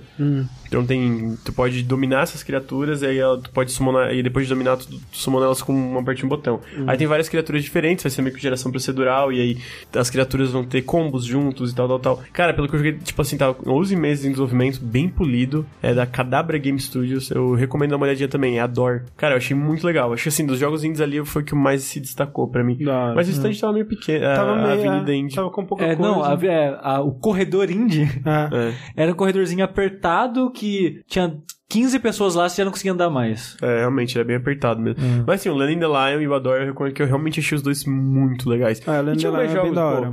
É. Aquele Dark Souls sci-fi que eu esqueci o nome. É, que tava lá perto do Behold. É, é do, o Domen, acho que é alguma coisa assim. E é isso, isso foi tudo que a gente jogou na BGS. Comenta aí o que, que você jogou, se você foi na BGS, se você encontrou a gente. Se você não encontrou a gente, tá pistola. É, desculpa, a gente tava andando lá. E desculpa se encontrou também. Desculpa se encontrou. Especialmente se encontrou, desculpa. Lembrando você, amanhã é Jogability Day. Socorro, alguém me salva. Não estou preparado, mas estaremos lá. É nóis. Vivos ou mortos? Vivos ou mortos, estaremos lá. Quem não vai estar lá, quem vai estar em casa, provavelmente editando o review de Forza, vai ser o Lucas. Eu, o Lucas, do Nautilus. Esse- Nautilus. É isso. É, muito obrigado, Lucas, por ter Que vindo isso, aqui né? participar com a gente. Obrigado ao convite, sempre é um prazer aqui vir, vir essa casa linda, esses meninos lindos. É assim, né? Daquele jeito.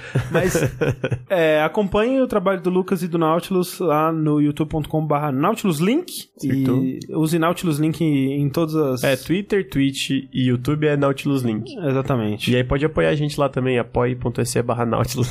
É isso aí. E enquanto os preparativos do Jogabilidade não estão prontos ainda, eu sou o André Campos. Eu sou o Dusty. e eu sou o Lucas Zavadil do Nautilus. Haha! E até a próxima.